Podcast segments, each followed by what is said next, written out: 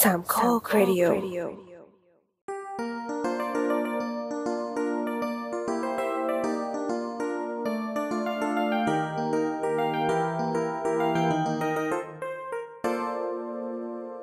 แล้วนะคราวที่218ดูความพร้อมซะก่อนเที่ยวกลางแล้วเนี่ยใช่ใช่เป็นช่างเถอะช่างเถอะไงเป็นคอนเซปต์รายการเออดีเห็นความพร้อมดีไม่มีเสียงคันด้วยไอเรามีโบสนี่ไงโบสเตรียมแล้วเฮ้ยโบสมาเหรอโอเคโบสมาแล้วอีพีที่แล้วอ่ะโบสมันอยู่ฮะแล้วก็มีคนทักว่าโบสไปไหนอะไรอย่างเงี้ยเราอ่ะแอบน้อยใจเพราะว่าคนที่ไม่อยู่จริงๆอ่ะคือกูไม่ใครทักเลยว่าแนทหายไปไหนเขาไม่ได้เป็น FT แนทไงเขาเป็น FT โบสเป็น FT ก็ต้องรู้ว่าอยู่สิวะมันอยู่หรือมันอยู่ยังไงให้คนไม่รู้เลยว่าอยู่แบบแนบเนียนเหรอก็มันมีอีก EP นึงอ่ะที่มีคนทักแล้วมันก็เหมือนแบบมาตอบอะไรก็ไม่รู้อ่ะแล้วก็คนก็ถามว่ามึงแบบอยู่หรือเปล่าอะไรอย่างเงี้ยถ้าคนฟังก็รู้ว่าแบบมันมีคอนเทนต์นี้เกิดขึ้นอะไรเงี้ยพี่แอนมีคนอยู่หลังม่านเหรอพัดลมอยู่เหมือนกันโคตรเหมือนผีเลยปุ๊บมันโป่งขึ้นมาเหมือนหลังคนเลยอ่ะเมื่อกี้อ่ะเหมือนคนที่หันหน้าออกไปข้างนอกอ่ะแล้วเอาหลังดันผ้าม่านขึ้นมาใครมันจะทำแบบนั้นแต่ตรงชายผ้าม่านเท้าอยู่นะอะไรอ่ะผีฝรั่งว่ะเอาละผีฝรั่งนี่เองยังไงครับเรามีเรื่องผีมาเล่าไหมเฮ้ยเพราะว่าเดือนนี้เป็นเดือนตุลาอ๋อมาครับเขาสาระไว้ได้แต่มันเรายังมีต้องเป็นปลายเดือนนั่นแสดงว่าเดี๋ยวจะมีเล่าจริงๆใช่ไหมไม่รู้คุณเป็นเจ้าของช่องอ่ะคุณวางนโยบายว่าเจ้าของช่องไม่เห็นมันจะทำอะไรเลยน้ำเสนอไว้แล้วไม่เห็นมีใครแบบเรสปอนส์กลับมาเลยสักอย่างเสนออะไรวะกูยังไม่เห็นเลย มีจริงเราเห็นเหมือนมีใครสักคนนึงอ่ะเขียนไปในกลุ่มว่าเรามาจัดตอนผีกันไหมดิฉันเองเราทำสล็อตให้เรียบร้อยเลยนะนี่จริงว่ะ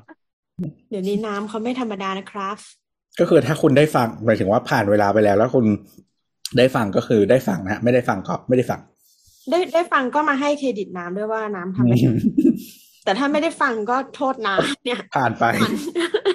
มันทำไม่สำเร็จนะคะ การคุย1ท็อปปิกในกลุ่มเราแล้วมันยากมากไว้กลุ่ม3โอเคเฮ้ยกลุ่มมันยังดีมันรีพลายได้เพราะว่ามันกลุ่มไลน์ไอ้กลุ่มเนี่ยดิโอ้โหมาช้าหน่อยเดียวไหลไปเรื่องอะไรแล้วก็ไม่รู้ทวิตเตอร์ยังไม่เหมาะกับการคุยเป็นทีมอ่ะมันไม่ได้ตั้งใจทำแล้วเวลาเตือนมันก็เตือนไม่ดีด้วยอ่ะขนาดเราเปิดทิ้งไว้ในคอมตลอดเราปิดโนติแบบถาวรเราก็ปิดโนติเราปิดโนติเหมือนกัน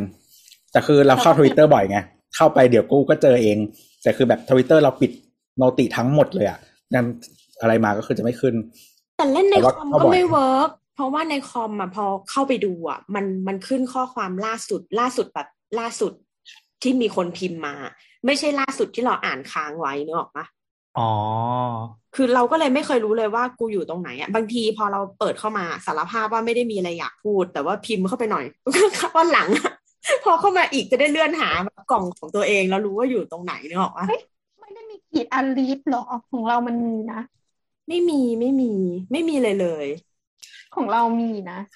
หรอขึ้นเป็นขีดขั้นแบบตรงเนี้ยยังไม่ได้อ่านแต่ว่าเวลาที่มันพรีวิวเวลาที่หน้าช่องแชทเฉยๆมันจะพรีวิวอันล่าสุดคือต่อให้มีแค่คนมากดไลค์คำพูดเราอ่ะมันก็ขึ้นอันนั้นใช่สำคัญตรงเวลาคนมากดไลค์อ่ะแล้วอีกกดไลค์อ่ะมันจะไม่รู้ว่าคือตรงไหนก็ไม่รู้อ่ะใช่ก็ไม่ได้บอกกูสวัสดีนี่แอนแนะนำตัวก่อนแนทค่ะน้ำค่ะตัวครับบวชครับโอยค่ะเรียกว่ามันไม่ได้ฟังอยู่นะเพราะเรื่องนี้ผมนินทาแล้วมันแบบเงียบไปไม่น่าเชื่ออยู่กัน6คนเลยเหรอวะเมื่อกี้คือปิดจอแล้วก็นั่งทำงานอยู่โอเคมาเมื่อกี้ก่อนที่เราจะกดอัดนะ recording in progress เนี่ยเราคุยกันด้วยเรื่องสาระประโยชน์ที่ดูเป็นเนื้อเป็นหนังกว่าที่เรากดอัดดีกว่าเราย้อนกลับไปได้ไหมเอาตรงนั้นมาแทนได้ไหมคุยเรื่องอะไรนะสั่งอาหารหรอ เรื่องเลือกชิ้นไก่เหรอใช่เลือกชิ้นไก่ก็มีสาระแล้วเหรอวะใช่ใช่ทำไมเรื่องที่ดีเบตกันว่าชิ้นไก่ตรงไหนดีกว่ากันแล้วตัวกับแนทอยู่ทีมอกแล้วเราก็บอกอยู่ทีมไหนก็ได้ที่ไม่เอาน่องไม่เราอยู่ทีมไม่เอาอกต้องพูดเราไม่กินอกทีมอกไม่กินอกไม่กินทิชชู่อกมันคือกระดาษแห้งเรากินอกได้เราไม่กินไก่เปียกหมายถึงอกไก่ใช่ทำไมยิ้มแล้วรูปหนวดวะพี่เปิดกล้องอยู่นะหนูเห็นอะไรล่ะหนวดอินอกคนข้างล่างอ่ะพี่แองคนที่ซ่อนอยู่ในผ้าม่านไม่คือแต่ละคนตำแหน่งของการวางมันไม่เหมือนกันนะข้างล่างเราคือแนทนะข้างล่างพี่แอนคือพลอยลืมว่าไม่เท่ากันอะไรก็ได้มากเลยหน้าจอเราคือน้ำไงน้ำมาพร้อมลูกนมตลอดเดี๋ยวเราเปลี่ยนแล้วเขาถ่ายรูปนมทุกวันเดี๋ยวเราเซฟเต็มเครื่องเลยเดี๋ยวต้องแยกไฟก่อนมาที่เรื่องการเลือกอกต่อเลือกไก่อันนี้คือสาระใช่ไหมโอเคมาคือโจทย์ก็คือน้ำบอกว่าน้ำอ่ะสั่งอาหาร delivery แล้วมันไม่สามารถเลือกชิ้นไก่ได้เราก็เลยแชร์ว่าเราเคยเลือกแล้วสำเร็จคือจริงๆอ่ะเขาก็มีข้อห้ามเขียนนะว่าแบบสงวนสิทธิ์ในการเลือกชิ้นไก่อันนี้คือร้านไหนเนี่ยทุกร้านเลยทั้งเชสเตอร์พูดได้ปะหรือต้องแบบแอคโอโอแล้วก็ AFE เดี๋ยวไม่รู้แมคโดนัลด์ KFC เชสเตอร์เท็กซัสได้ไหมด้วยจริงๆก็คือทุกร้านเท็กซัสด้วยบอนชอนมีสั่งปะวะบอนชอนมันไม่เป็นแยกอยู่แล้วมันอยู่ในออเดอร์อยู่แล้วมันเลือกไม่ได้มันอยู่ในออเดอร์อยู่แล้วอ๋อราคาและจำนวนชิ้นไม่เท่ากันแต่ไม่มีอกนะเฮ้ยมีอกจะเป็นอันที่ไม่มีกระดูกอ๋อใช่มันจะมีอกมีสะโพกแล้วก็มีปีกอะไรของมันอ่ะซึ่งอันเนี้ยไม่ได้บอกว่าเป็นความจริงบอกว่าเป็นความรู้สึกเฉยๆเราว่าอกไก่ของบอนชอนอ่ะเกลียดพวกแม่นกฎหมายมันเหมือนไม่ใช่อกอ่ะคือปกติอกมันจะมีกระดูกอันนึงที่เป็นแบบแกนแล้วก็มีเหมือนซี่โครงติดมาด้วยค่ะแต่อกไก่ของบอนชอนมันคือเหมือนไก่ไม่มีกระดูกอ่ะก็เป็นไก่ไม่มีกระดูกที่แห้งนิดนึงมันเหมือนเนื้อที่พอกขึ้นมาเพื่อบอกว่าอันนี้คืออกใช่ๆคือเราก็ไม่รู้ว่าเขาเอาอกส่วนอกไปบดแล้วมาทำหรือว่าเขาแล่มาอย่างดีอะไรอย่างเงี้ยตอบไม่ได้เพราะมันเป็นไก่พันนมใหญ่ป่ะหรอไก่ไม่มีนมโอเคมันคือไก่พันอกใหญ่ตัดเรียบเลยกินตอนคริสต์มาสกันเป็นไก่เอาเพราะว่าเป็นไก่ง่วงthank youเมื่อกี้คือเสียงเรียบแล้วนะอ่ะนั่นแหละครับแต่ว่าทั้งนี้ทั้งนั้นเราเป็นคนที่ไม่ชอบกินไก่เลยยกเว้นว่ามันจะมาวางตรงหน้าก็กินแต่ว่าถ้าจะให้ไปเลือกไปช้อปปิ้งไก่เองเนี่ยนึกไม่ออกหัวมันแบงค์เลยไก่ไม่เป็นสัตว์ที่ทำไมเราจะต้องกินไก่ด้วยวะเรารู้สึกว่าสัตว์ที่ทำไมกูต้องไปกินมึงด้วยคือหมูหมูมันโอเคไก่มันถูกแล้วก็สารอาหารไอ้นี่แล้วก็ทีนี้มันก็ environmental friendly ถ้าเทียบกับเนื้ออื่นๆแล้วก็กินได้ทุกศาสนาเฮ้ยเราก็กินปลาเด้จริงๆปลาถ้าไม่ฟาร์มแบบ sustainable มันก็ทำลายสิ่งแวดล้อมเหมือนกันปลากระชังเนี้ยแต่ปลากระชังมันก็ต้องคุมเยอะอ่ะจริงๆแล้วอ่ะใช่ปลากระชังมันทำลายแหล่งน้ำสมมติว่าอย่างพวกแหล่งน้ำนิ่งพวกบึงน้ำจืดอะไรพวกเนี้ยปลากระชังถือว่าทำลายพวกคุณอย่าเอาหลักวิชาการมาพูดสิเราจะพูดเรื่องอีโมอย่างเดียวเดี๋ยวนะปลากระชังมันคือการที่เราเอากระชังใส่ลงไปก่อนแล้วเราก็ปลาใส่ลงไปแล้วเราก็เลี้ยงในนั้นถูกไหมเลี้ยงอยู่ในน้ำอ่ะแล้วมันไม่ดีตรงไหนอ่ะมันก็ไม่ได้ปนเปื้อนใครนี่มันเหมือนเราวางรั้วเฉยๆแล้วสารทุกอย่างที่มันออกมายาที่เราให้ปลาอะไรทุกอย่างอ๋อคือเราไม่ได้เลี้ยงแบบออร์แกนิกเราเอายาใส่ลงไปในแหล่งน้ำธรรมชาติก็เปลืองสิวะมันก็เหมือนตำน้ำพริกละลายแม่น้ำปะก็ทำอย่างนั้นกันนั่นแหละหรอเพิ่งรู้เราเป็นคนชอบกินไก่แบบประมาณ1สัปดาห์เราจะต้องกินไก่1มื้อเต็มๆแบบไก่ล้วนเลยอะไก่ดิบปะไม่ดิบปรุงสุกแล้วเราก็รู้สึกว่าไก่มันทำอาหารง่ายด้วยอ่ะแม่งโคตรง่ายเลยแต่คนญี่ปุ่นเขาก็กินเราไม่กินไม่เคยกินแต่เราไม่กินไก่ดิบอ่ะมาดิบยังได้เลยมายุเกะกำลังพิจารณาว่าอะไรที่มันจะดีวะ มันก็ต้องเป็นสัตว์ที่สามารถกินดิบได้นะปลาก็เข้าเอ้ยข่ายนี้วัวก็เข้าข่ายนี้ วันแต่นั้นปลาเราน้ำจืสั่งดกินยูดิบไม่เกะได้อะนะจริงๆปลามันมีคอนดิชันนะแล้วก็อืมอีเวนพวกแบบแซลมอนที่มันเป็นสัตว์ปลากึ่งมันก็มีพยาธิได้ อืมเราสั่งยูเกะที่เป็นเนื้อจากร้านหนึ่งย่อว่าสอสอคอใช่ป่าวะไม่ใช่ดิสอกอ มันจะย่อจริงย่อผิด สอกอชอ อ่า คือก็ร้านชื่อญี่ปุ่นที่ทำตัวเหมือนเกาหลีเหรอคิดมันเป็น S S อ๋อ K อ๋อก็เลยเป็นสอสอคอแต่จริงๆ ถ้าอ่านชื่อไทยมันจะเป็นสอกอชอเออโอเคทีแรกก็ไม่รู้อ่ะไม่รู้นะอีกตัวย่อเนี่ยกูงงจริง ใบผิดยังไงให้ตอบถูกเออนั่นแหละแล้วเราพอพลิกอ่ะคือดีโชคดีที่มันเป็นยุเกะพอยุเกะมันจะเป็นเนื้อแล้วข้างบนมันจะเป็นไข่ฮะแล้วเหมือนข้างล่างมันจะมีซีอิ๊วนิดนึงมันก็เลยต้องคลุกก่อนกิน พอคลุกแล้วก็เลยพบว่าข้างล่างมีฝอยขัดหม้ออยู่ อืมเรางงมากว่าสิ่งเนี้ยปนเปื้อนเข้ามาในอาหารได้ยังไง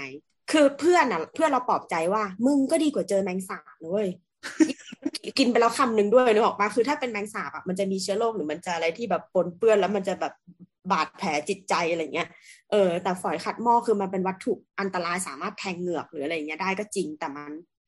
แต่เห็นมันก่อนแล้วมันก็ไม่ได้เป็นอะไรที่ติดค้างจิตใจมากไม่เหมือนเจอหมอยเจอนิ้วอะไรเงี้ย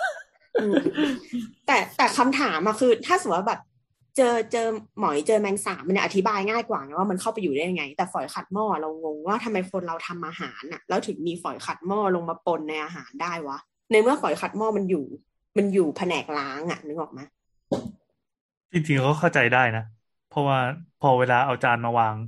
แล้วเอาอาหารโยนพรุบลงไป มันก็อยู่แล้วไง มันก็อยู่ตรงก้นของอาหารนั่นน่ะไม่แต่มันเป็นถ้วยใช้แล้วทิ้ง เป็นถ้วอ๋ย อใช่ละทิ้งด้วย มันก็เลยมันเข้ามาในขั้นตอนไหนวะ มันเป็น delivery ไงขั้นตอช่วน ยเธอทิ้งอยู่แล้ว อ๋อหรือขั้ว่านตเขาอนเอาปฝรุอยงฝหอรืยอเปขัดล่า หม้อไปขัดไก่ก่อนเพื่อลอกหนังออกไม่เรากินเนื้อยุเกะอ๋อเนื้อด้วย ฝอยขัดหม้อมาจากไหนไม่รู้นั่นแหละ ชอบเจออะไรแปลกๆวันก่อนกินพิซซ่าสีเขียวก็เจอไอ้แรปห่ออาหารน่ะเป็นชิ้นเลยอะแล้วคือเคี้ยวไปแล้วเราเคี้ยวอยู่แล้วก็ว่าทำไมชีสส่วนนี้มันแข็งวะมันไม่ยอมออกแล้วก็เลยดึงออกมา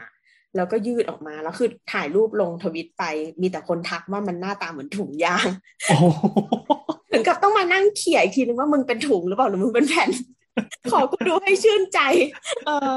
แต่ว่าอันเนี้ยเพื่อนก็ยังบอกอีกว่าโชคดี เพราะว่าแรปห่ออาหารนะมันทนความร้อน ต่อให้มันถูกเข้าไปอบพร้อมพิซซ่าก็น่าจะไม่แบบก่อสารมะเร็งนู่นนั่นนี่อะไรเงี้ย แล้วเราอ่ะก็ก่อนเราเอามาทวีตอ่ะจริงๆอ่ะเราอินบ็อกซ์เฟซบุ๊กไปบอกร้านเขาแล้วแต่ร้านเขาอ่ะไม่ได้ให้คำตอบที่น่าพึงพอใจ ร้านเขาบอกแค่ว่า ขอบคุณที่แจ้งเรื่องเข้ามาแล้วเราได้รายงานให้ฝ่ายที่เกี่ยวข้องได้ทราบแล้วขออภัย อะไรคือพึงพออืใจอ่ะ ม แล้วก็หายไปเลย ไม่คือเราอยากรู้ว่า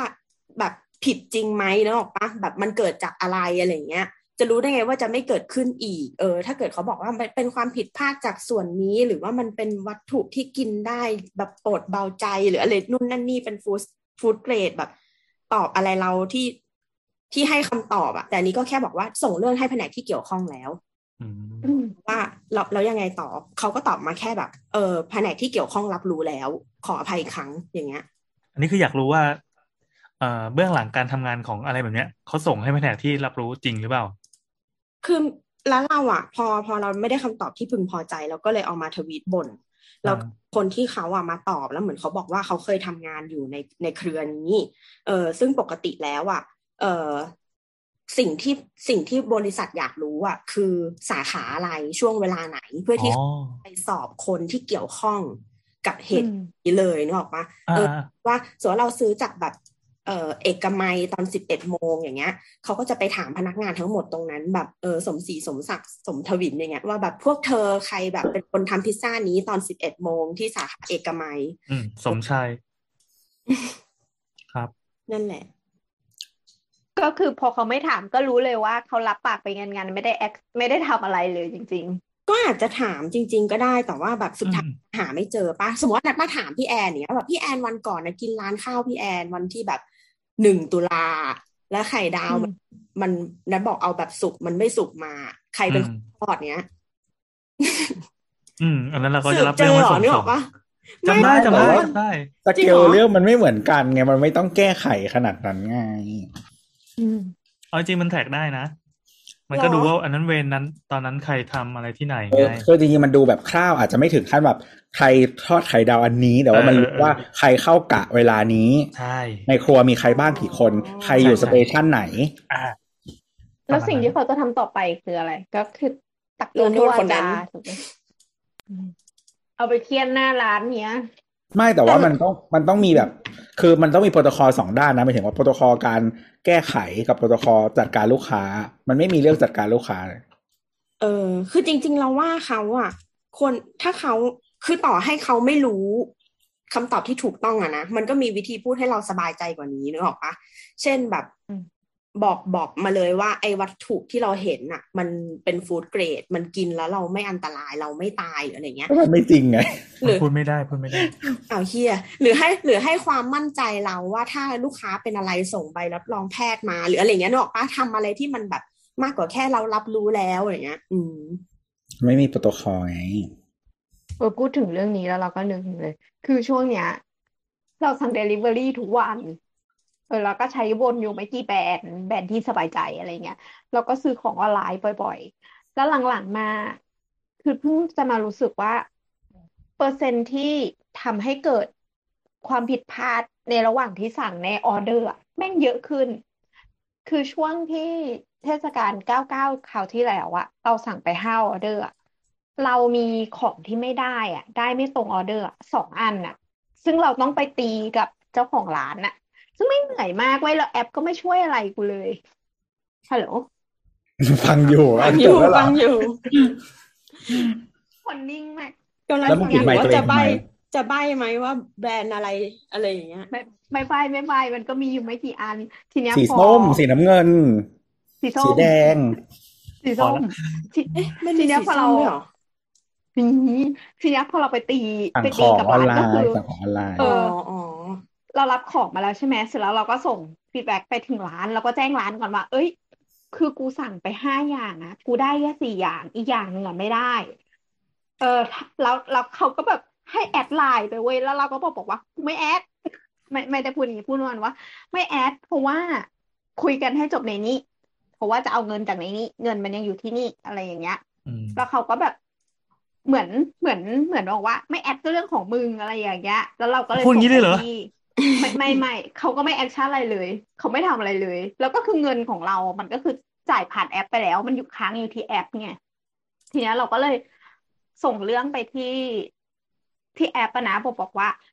เนี่ยสินค้ามันได้ไม่ครบอะไรเงี้ยก็แจ้งตามปกติว่าของมันได้ไม่ครบแต่ทีเนี้ยมันมีหลายอย่างเช่นของที่เราสั่งเนี่ยมันมีน้ำหนักเยอะอะไอ้ค่าส่งอะมันก็เยอะตามไปด้วยพอทีเนี้ยเราได้เงินอีค่าของคืนมาแล้วแต่อีค่าส่งที่เราต้องเสียไปกับการซื้อน้ำหนักอีของเนี้ยเราไม่ได้ของอ่ะมันไม่ได้คืนเว้ย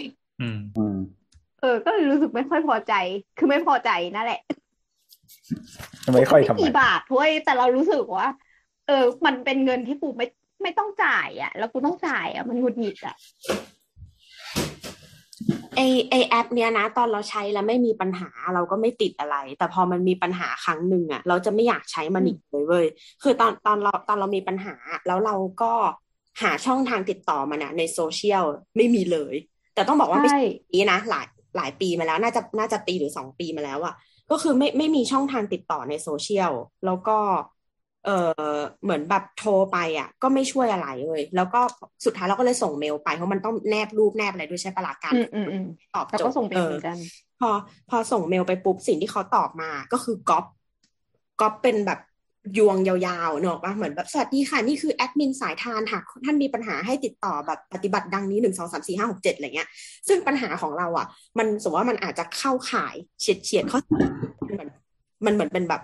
4แล้วมีจุด5นึกออกปะเหมือนอีกนิดนึงอ่ะแบบมันยังไอ้ที่ตอบมามันไม่ตรงประเด็นอ่ะแล้วเลยบอกว่าเหมือนแบบคุณแอดมินสายทานไม่ต้องพูดยาวขนาดนี้สิ่งที่กูถามอ่ะคือแค่นี้เอง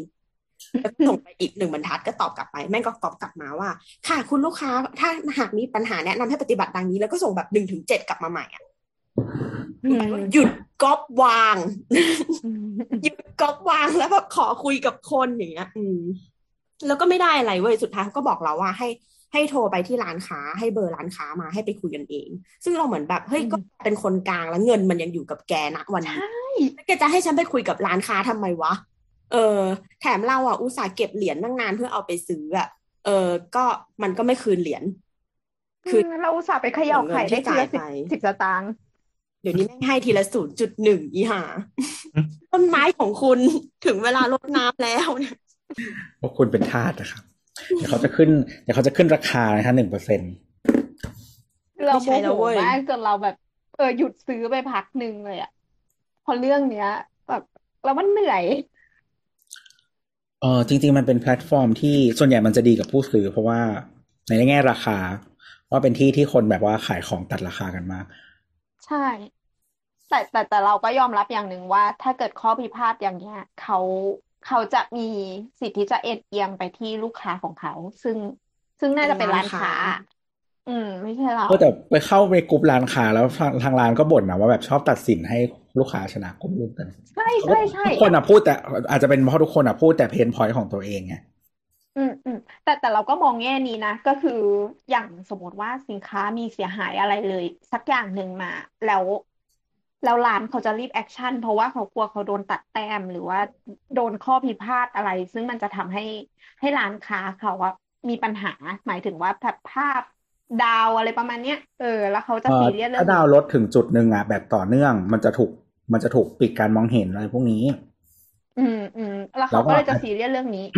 สินค้าอันไหนที่มันมีปัญหาอะไรเงี้ยบางทีมันก็จะถูกรีมูฟออกจากเซิร์ชโอเคเราเข้าใจมากเราชอบเจอนี้ที่เราโมโหมากก็คือสมมติว่าสินค้ามีปัญหาใช่ปะมันจะบอกเราว่าเอางี้ลูกค้าให้รีวิวมันมาก่อน5ดาวแล้วมันจะแก้ปัญหาให้เพราะมันบอกมันไม่แน่ใจว่าถ้ามันแก้ปัญหาให้อ่ะเราจะยังให้มัน5ดาวไหมถ้ามันแก้ปัญหาให้เราแล้วอ่ะเราเหมือนแบบทรยศมันอ่ะว่าแบบมันแบบขอบคุณนะที่แก้ให้แต่ฉันก็ไม่พอใจอยู่ดีเอาไป3ดาวอย่างเงี้ย มันก็จะเหมือนแบบรู้งี้ไม่แก้ดีกว่าบอกป่ะเพราะมันบอกว่ามันจะแบบรีเสิร์ฟการแก้ปัญหาสำหรับลูกค้าที่ให้5ดาวเท่านั้นเราก็เลยไม่ให้เราก็บอกว่าทำอย่างนี้ไม่ถูกก็เหมือนแบบก็ประเมินตามจริงบริการตามจริงเนาะป่ะมันก็เลยบอกว่างั้นขอสงวนสิทธิ์การคืนเงินอะไรเงี้ยแล้วก็เลยว่าได้ของมึงไว้แล้วกูขอให้รีวิว1ดาวพร้อมกูจะแคปแชทเนี่ยที่มึงบังคับกูให้มึงให้5ดาวมึงอ่ะแปะลงไปด้วยแล้วเราก็เลยแบบรีวิว1ดาวแล้วก็เขียนแบบเนี่ยบังคับอย่างดังนี้สุดท้ายเราก็ไม่ได้เงินคืนแล้วก็เลือกแบบเก็บเงิน30บาทแกไว้เป็นค่าที่ฉันจะรีวิวอย่างซื่อสัตย์โอ้โหคือเราก็เลยแบบหลังจากนั้นเราก็เรียนรู้นะว่าเราไม่กดรับของเลยคือเราจะพิพาทให้เสร็จก่อนฉันไม่เคยกดรับของเลยมันจะเป็นช่วงเวลาที่แอปจะเข้าข้างเราเพราะถ้ากดรับของปุ๊บแอปเข้าข้างร้านเลยทันทีไม่ว่าเกิดอะไรขึ้นไม่ว่าเราจะมีหลักฐานแค่ไหนก็ตามอ่ะเราไม่ค่อยเจอปัญหานี้เลยว่ะกดรับของก่อนได้ของเรากดรับของตอนที่ได้ของมาปั๊บแกะแล้วก็เช็คเรียบร้อยอ่ะได้เพราะว่าเอาเหรียญเราก็ทำแบบนั้นคือถ้าเช็คเราไม่มีปัญหาเราก็รีวิวตรงนั้นเลยเราไม่เคยกดรับของก่อนเลยอะเราอะเคยเข้าไปดูรีวิวไว้แล้วเราก็นึกในใจตัดเวลาไปเองคนแบบไหนวะที่มันชอบส่งรีวิวมาแล้วก็เป็นแบบเป็นรูปแมวที่บ้านหรอปะแต่คือคนโลภไงสั่งไม้แขวนเสื้อนะแต่ส่งว่าเป็นรูปแมวอะไรอย่างเงี้ยเขากดรูปที่เขาไอ้นี่อะไรก็ได้เพราะว่ามันจะได้ดาวไงไม่ใช่ได้ดาวได้เหรียญแต่ว่ามันก็ถ่ายรูปของจริงๆมาก็ได้นี่ถ้ามึงจะถ่ายแมวแล้วไหนๆเนี่ยซึ่งทีเนี้ยมีวันนึงเว้ยเราก็สั่งของให้แม่เราเป็นแบบที่ปูฉี่หมาแล้วแม่ก็บอกว่าแม่ได้รับแล้วนะแล้วก็ถ่ายรูปมาแต่ทีเนี้ยถ้าจะรีวิวแล้วได้เหรียญอ่ะมันถ้าได้เหรียญเต็มสตรีมอ่ะมันต้องมีวิดีโอด้วยเนาะอ่ะแล้วก็ไม่มีเว้ยเราก็เลยถ่ายรูปวิดีโอแล้วนิ้วโป้งแนบลงไป5วิแล้วเราก็เลยแบบอ๋อกูรู้แล้วว่าทำไมพวกมึงถึงถ่ายวิดีโอนิ้วโป้งกันเพราะว่าของไม่ได้อยู่กับกูส่งของเราอ่ะเราไม่ทำแบบแนบด้วยคือเราอ่ะสั่งของให้พ่อด้วยใช่ไหมเราทีเนี้ยพ่อเข้าใจป่ะคนแก่ก็คือเวลาเราบอกว่าเช็คของแล้วก็ถ่ายรูปมาเนี่ยเขาก็ถ่ายแค่รูปแล้วก็ถ่ายรูปแบบหลุดโฟกัสมาอะไรบ้างแล้วก็แบบถ่ายวิดีโอไม่เป็น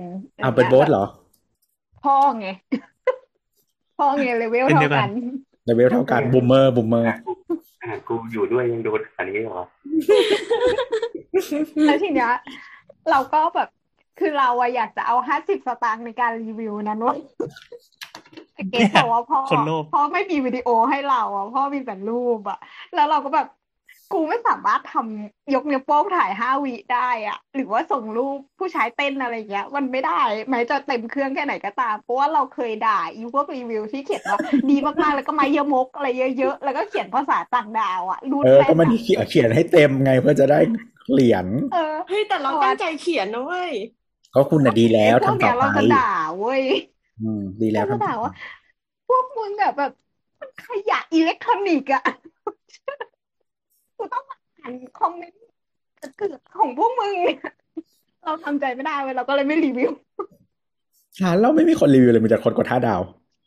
คืออย่างเงี้ยในมุมมองคนซื้ออะต่อให้ทุกคนกด5ดาวเราก็ไม่เชื่อเว้ยเราต้องเห็นรูปแต่ไม่รู้อะแต่ของมันแพงมั้งเหมือนแบบคนเขาก็แบบคงไม่อยากได้50สตางค์อะก็ถูกแต่อันที่เราเคยเจอแล้วเราว่าอีหยังวะสุดอะคืออันที่มันอยู่ๆอะก็เขียนขึ้นมาเว้ยว่า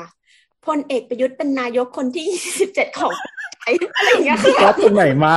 เหมือนก๊อปวิกิมาเว้ยแล้วคือเราก็งงแล้วก็นึกว่าจะใช้ตรงเนี้ยเป็นจุดที่ด่ารัฐบาลเพราะว่าคนจะได้เห็นเยอะๆหรืออะไรเงี้ยหรอกปะก็ไม่ได้ด่าอะไรเว้ยแค่บอกเฉยๆว่าเขาเป็นรัฐมนตรีคนที่เท่าไหร่ของประเทศไทยจบการศึกษาจากที่ไหนอะไรอย่างเงี้ยก็ก๊อปมาแปะทำไมมึงไม่ก๊อปแบบก๊อปสูตรอาหารหรืออะไรยังเข้าไปก่อนเลยอ่ะคิดอะไรอยู่วะตอนแบบเลือกสิ่งนี้เลือกบทความนี้มึงกำลังศึกษาอะไรอยู่เปิดวิกิไปวัดนายกอยู่แล้วก็ไม่ได้บอกเลยนะว่าชอบหรือไม่ชอบอะไรทำรายงานอยู่แล้วก็แบบมาแปะเลยเหมือนอย่างของเราอะต้องการเทคประมาณ1พารากราฟใช่ป่ะหันไปเจออะไรก็คว้ามาใช้ตรงนั้นเลยเช่นสมมุติเปิด Twitter แล้วมันเป็นข่าวอะไรอยู่แนวหน้าก็กดแม่ง copy ดูความโลภครับพี่แอนทำเหรอเคยทำป่ะวะเคยทำแต่จะไม่ได้ทำที่ไหนนี่ครับแล้วเป็นหนึ่งในผักตบชวาเหล่านั้นครับผมเพราะฉะนั้นเราไปกด1ดาวให้ร้านนี้กันนะครับเนี่ยกรรมตามสนองมันคือตามกรรมบ้านเราให้5ดาวคนให้5ดาวเราแจกดาวเราปล่อยเกมไม่คนอื่นอ่ะไปกด1ดาวไงอ้าวกลับมาที่การเลือกชิ้นไก่คือเราอะจะกลับไปเหรอเมื่อกี้ยังไม่ได้เล่าเลยคือเราก็รู้ว่าเขาสงวนสิทธิ์ไม่ให้เลือกใช่ป่ะแต่เราก็แบบเผื่อฟุกคือเรียกว่าไม่ได้สั่งก็เขาแบบก็คือไม่ได้บอกว่าฉันจะเอาสิ่งนี้แต่เหมือนขอร้องอะเราก็เขียนไปยาวๆเลยเพราะมันไม่ได้จำกัดตัวอักษรฮะสั่งผ่านแอปเขียวเราก็เขียนไปเลยว่าเหมือนแบบขอเป็นส่วนไหนก็ได้แต่ไม่เอาส่วนอกได้ไหมคะถ้าได้เป็นน่องจะดีมากพอดีเป็นคนไม่ชอบกินแห้งๆค่ะชอบกินมันๆอะไรเงี้ยถ้าแต่ถ้าไม่ได้นะคะเข้าใจขอบคุณมากค่ะอย่างเงี้ยก่อนจะเล่าจบจะใบ้ว่าแอปเขียวทำไมมันเขียวทุกแอปยกเว้นแอปชมพูไม่รู้แอปอื่นห้ามไหมแล้วก็พอเหมือนแบบร้านที่เราทำแล้วสำเร็จอ่ะก็คือแอคโอโอเขาก็แล้วมันไม่ได้สำเร็จอย่างเดียวนะเขาเขียนมาในบินเพราะมันจะพิมพ์คำขอเราอะแล้วก็ใส่ดอกจันเยอะๆร้านจะได้เห็นหรอกปะเป็นระบบอัตโนมัติบินมันก็คือแคบเนาะว่าความยาวของบินมันจะประมาณนิ้วความกว้างของบินมันจะประมาณนิ้วครึ่งอ่ะก็คือข้อความที่เราเขียนน่ะยาวประมาณ1นิ้วอย่างเงี้ยแล้วเขาก็ตอบมาในพื้นที่ว่างเล็กๆอ่ะเขียนเอาปากกาลูกนิสิตมันเขียนว่าได้ค่ะแล้วก็เป็นหน้ายิ้มรู้สึกว่าน่ารักมากเลยอ่ะแล้วก็เลยเก็บไว้ว่าจะแบบถ่ายรูปมาชมอะไรเงี้ยแต่ก็เก็บนานไปหน่อยจนแบบตอนเนี้ยสีจางหมดแล้วเหลือแต่คำว่าได้ค่ะมันก็เลยเป็นปิงเจอหน้ามันหายก็เลยไม่ได้มีประโยชน์อะไรทิ้งไปละจ้ะแต่ว่าก็มีร้านที่ส่งไปแล้วไม่สำเร็จนะก็ได้มาเป็นอกอยู่ดีอะไรเงี้ยปนกันจ้ะโอเคเข้าเรื่อง อาจจะเข้าเรื่องได้ก่อนจะไปเข้าเรื่องช่วงนี้แบบทำไมมันไม่มีเซกชันอาหารเจอยู่ในแอป Delivery วะมันมีคนวิเคราะห์นี่ว่าปีนะจะไม่มีคนกินเจหรอกเพราะว่าอาหารเจอ่ะจริงๆมันแพงคือมันมีร้านที่ขายอาหารเจเว้ยเราก็พยายามเสิร์ชหาคือบางร้านนะเขาใช้วิธีแบบปรับชื่อร้านหรือว่าเพิ่มเมนูที่เขียนอย่างชัดเจนอ่ะก็คือเสิร์ชเจอบ้างไม่เจอบ้างแต่แบบจำได้ว่าปีก่อนๆมันมีเซกชันที่เป็นแบบอาหารเจอ่ะแต่ว่าแบบปีนี้แบบหายากมากคือไม่ได้จะกินเจแต่ว่าต้องการกินเห็ดและเต้าหู้ใดๆแล้วก็วันนี้แบบสั่งไปร้านนึงแต่อันนี้แบบสั่งกับร้านเองอะไรเงี้ยแล้วก็เหมือนสั่งแบบสลัดเต้าหู้เห็ดเจหรือไม่ใช่สลัดยำเห็ดเจอะไรสักอย่างแล้วเขาก็บอกว่า แบบแบบเจหมดแล้วค่ะมีแบบไม่เจได้ไหมตอนแรกก็คิดว่าของที่มันเขาเรียกว่าอะไรอ่ะคือทำไมมันก็คือสมมติแบบน้ำยำมึงก็ไม่ต้องใส่น้ำปลาไงแค่นี้อะไรอย่างเงี้ยทำไมมันถึงมีเวอร์ชั่นที่ไม่เจกับเวอร์ชั่นที่กับเวอร์ชั่นทำไมแบบเวอร์ชั่นเจหมดแล้วเวอร์ชั่นไม่เจมันมีวะอะไรอย่างเงี้ยก็สุดท้ายแล้วเข้าใจว่าเขาน้ำยำมันทำอยู่แล้วก็เลยแบบว่าไม่มีเวอร์ชั่นที่แบบเจแล้วทำไว้เป็นแกลลอนอะไรแบบนั้นนะก็เลยแบบแต่ว่าเครื่องมันเหมือนกันอะไรอย่างเงี้ยแค่น้ำยำไม่เหมือนน้ำยำมันมีน้ำปลาก็น้ำปลาออกแล้วเข้าใจเพราะเวลาเราบอกว่าไม่ใส่พริกได้ไหมเขาก็จะบอกว่าไม่ได้ค่ะมันมีพริกอยู่แล้วแต่ใส่พริกเพิ่มได้เลยนั่นแหละครับมาเข้าเรื่องก่อนไหนวะคำถามอยู่ไหนวะนี่เรามีเรื่องให้เข้าใช่ไหมเพราะว่าเราตัดคำถามที่มันซ้ำๆไปแล้วก็เดี๋ยววีคต่อมาก็จะมีคนมาทวงว่าทำไมไม่ได้ยินคำถามเขาเอาล่ะถ้าเกิดว่าคุณผู้ฟังส่งคำถามมาแล้วรู้สึกว่าโทนมันคล้ายๆกับไอ้ข้อนี้ที่กำลังอ่านอยู่เลยก็ให้นึกว่าน้ำมาเทไปเรียบร้อยแล้วให้ด่าน้ำได้เลยไอ้มันมีชื่อกูวะคิวเรเตอร์ไงคิวเรเตอร์รับผิดชอบดูแบบยิ่งใหญ่ขึ้นมาทันทีแบบบรรณาธิการคำถามแรกนะครับเขาส่งคลิปจริงๆมีส่งมาหลายคนมากคลิปที่เป็นรัฐสภาของเราที่กำลังก่อสร้างอยู่นะฮะแล้วก็มีน้ำตกภายในนะนึกว่าเดอะมอลล์เวอร์ชันใหม่อ๋ออันนี้ที่เขาจั่วเลยป่ะว่าฝากด่าหน่อยที่แบบคือเขียนมาเลยแบบไม่อ้อมค้อมมาว่ามันมีหลายคนอ่ะมันมีหลายวอร์ดดิ้งอะไรไม่แน่ใจแต่มีอยู่แมนที่พูดฝากด่าแล้วก็แมนที่บอกว่าไม่ได้จะฝากด่านะอะไรสักอย่างใจความก็คือฝากด่าก็คือฝากด่านั่นแหละครับก็ว่าอย่างนั้นนะให้โบสก่อนให้โบสก่อนโบสไม่อยู่โบสไปไหนอ่ะหลับเหรออยู่ไม่ได้เปิดไมค์เอามือเล่นหัวนมอยู่แล้วถอดเสื้อโบสถอดเสื้ออีกแล้วเหรอคำถามอะไรอีกทีนะก็อีกเดี๋ยวก่อนที่จะเล่าคำถามก็คือเราเพิ่งรู้ว่าพอดแคสต์เดี๋ยวนี้มันสามารถใส่โพลได้ด้วยนะครับถ้าใครที่พอดแคสต์เดี๋ยวนี้เฉพาะ Spotify และ Anchor เท่านั้นเหรอใครที่ฟังผ่าน Spotify และ Anchor เฉพาะใน iPhone ป่ะวะเฉพาะใน iPhone ก่อนเฉพาะใน iPhone ก่อนนะครับตอนนี้ถ้าเกิดว่ากดเข้ามาดูในหน้าปกหรือว่าในเอพิโซดที่กำลังออนอยู่ตอนเนี้ยเราจะมีโพลใส่ให้ด้วยให้ร่วมสนุกกันอย่าง EP ที่แล้วเนี่ยเราตั้งคำถามไว้ว่าโบสใส่เสื้อสีอะไรแล้วก็มีคุณผู้ฟังตอบถูกด้วยเดี๋ยวต่อไปอาจจะพัฒนาเป็นเกมชิงรางวัลชิงทอง10 บาทอะไรเงี้ยครับผมมีคนตอบถูกโอ้โหมันมีเราอ่านไปเลยแล้วกันเนาะเดี๋ยวตอนเทปนี้ออกมันก็หมดเวลาโหวตพอดีโอเคครับมีคนโหวตมาหลายสิบคนเหมือนกันนะครับก็คือมันไปเจอได้ไงว่าเป็นหลายสิบคนเราฟังพอดแคสต์ทุกวันเรายังไม่เจอเลยแบบนี้บางทีเรากดพี่ใช้จัดรายการเลยไม่เจอใช้ Android จ้าเพราะคุณใช้ Android ไงครับขนาด Spotify มันแบบว่าตีกับ Apple น่ะมันยังให้ iPhone เป็น priority เลยanyway นะฮะก็คำถามก็คือว่าคำถามประจำสัปดาห์โบใส่เสื้อสีอะไรมี4ตัวเลือกนะครับขาวดำเทาไม่ใส่แล้วว่าคนฟังก็ยังฟังไม่ถึงด้วยแหละแต่ก็ตอบถูกกันทั้งนั้นเลยทุกคนตอบไม่ใส่ 85% นะครับเพราะมันเป็นชีเปลือยอยากจะให้เห็นภาพจริงตอนเราอัดซูมนี่คือมันมีวิดีโอเป็นแบ็กอัพไว้ไหมอ่ะมีแต่ลบไปแล้วอ๋อโอเคเดี๋ยวคราวหน้าจะได้ไม่พลาดจะได้ตัดไฮไลท์มาใส่เชิญครับคอยทีได้เปล่าเมื่อกี้ไม่ได้ตั้งใจฟังด่ารัฐสภาให้หน่อยที่มันมีน้ำตกในรัฐสภาก็เนี่ยจะต้องด่าอะไรอ่ะคือเราว่ามันก็ต้องด่าผู้รับเหมาเองต้องด่าผู้รับเหมาป่ะเพราะว่าเก็บงานไม่ดีเขาไม่ได้ทำงานที่นั่นด้วยนะเขาไม่ได้สร้างมาใช้เองคือเราว่ามันต้องแบ่งประเด็นอะไรเงี้ยคือเหมือนว่าถ้าสมมุติว่ามันรั่วเนี่ยมันต้องไปดูว่ารั่วจากอะไรอะไรบางทีแบบสถาปนิกอาจจะทำดีเทลไม่ดีอะไรเงี้ยพอดีเทลไม่ดีพอฝนตกหนักมันก็อาจจะแบบรองรับน้ำไม่ไหวอะไรเงี้ยก็รั่วอะไรเงี้ย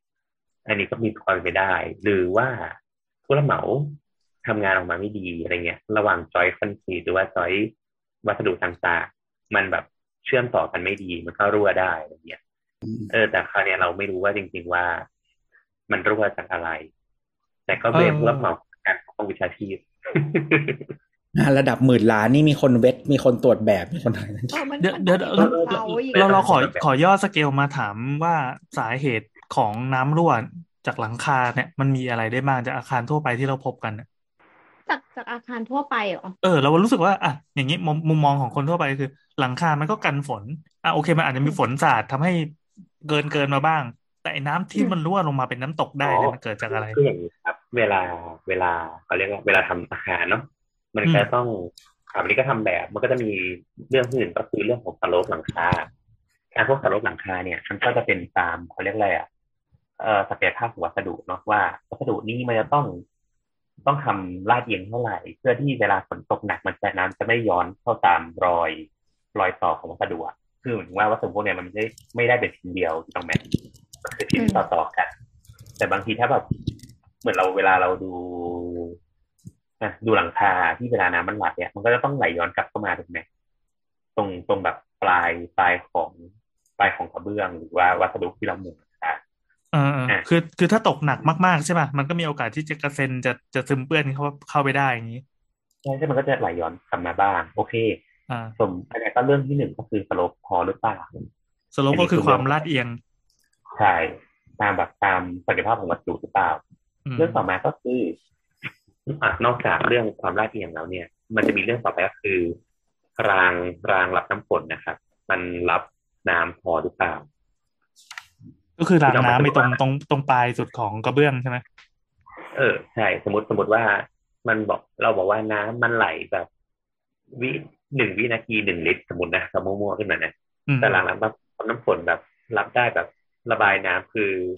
1 วินาทีระบายได้500 มิลลิลิตรเนี่ยที่เราแบบมันก็ไม่พอมันก็ทะลักอยู่ดีดังนั้นไอ้พวกเนี้ยมันจะต้องอาศัยวิศวกร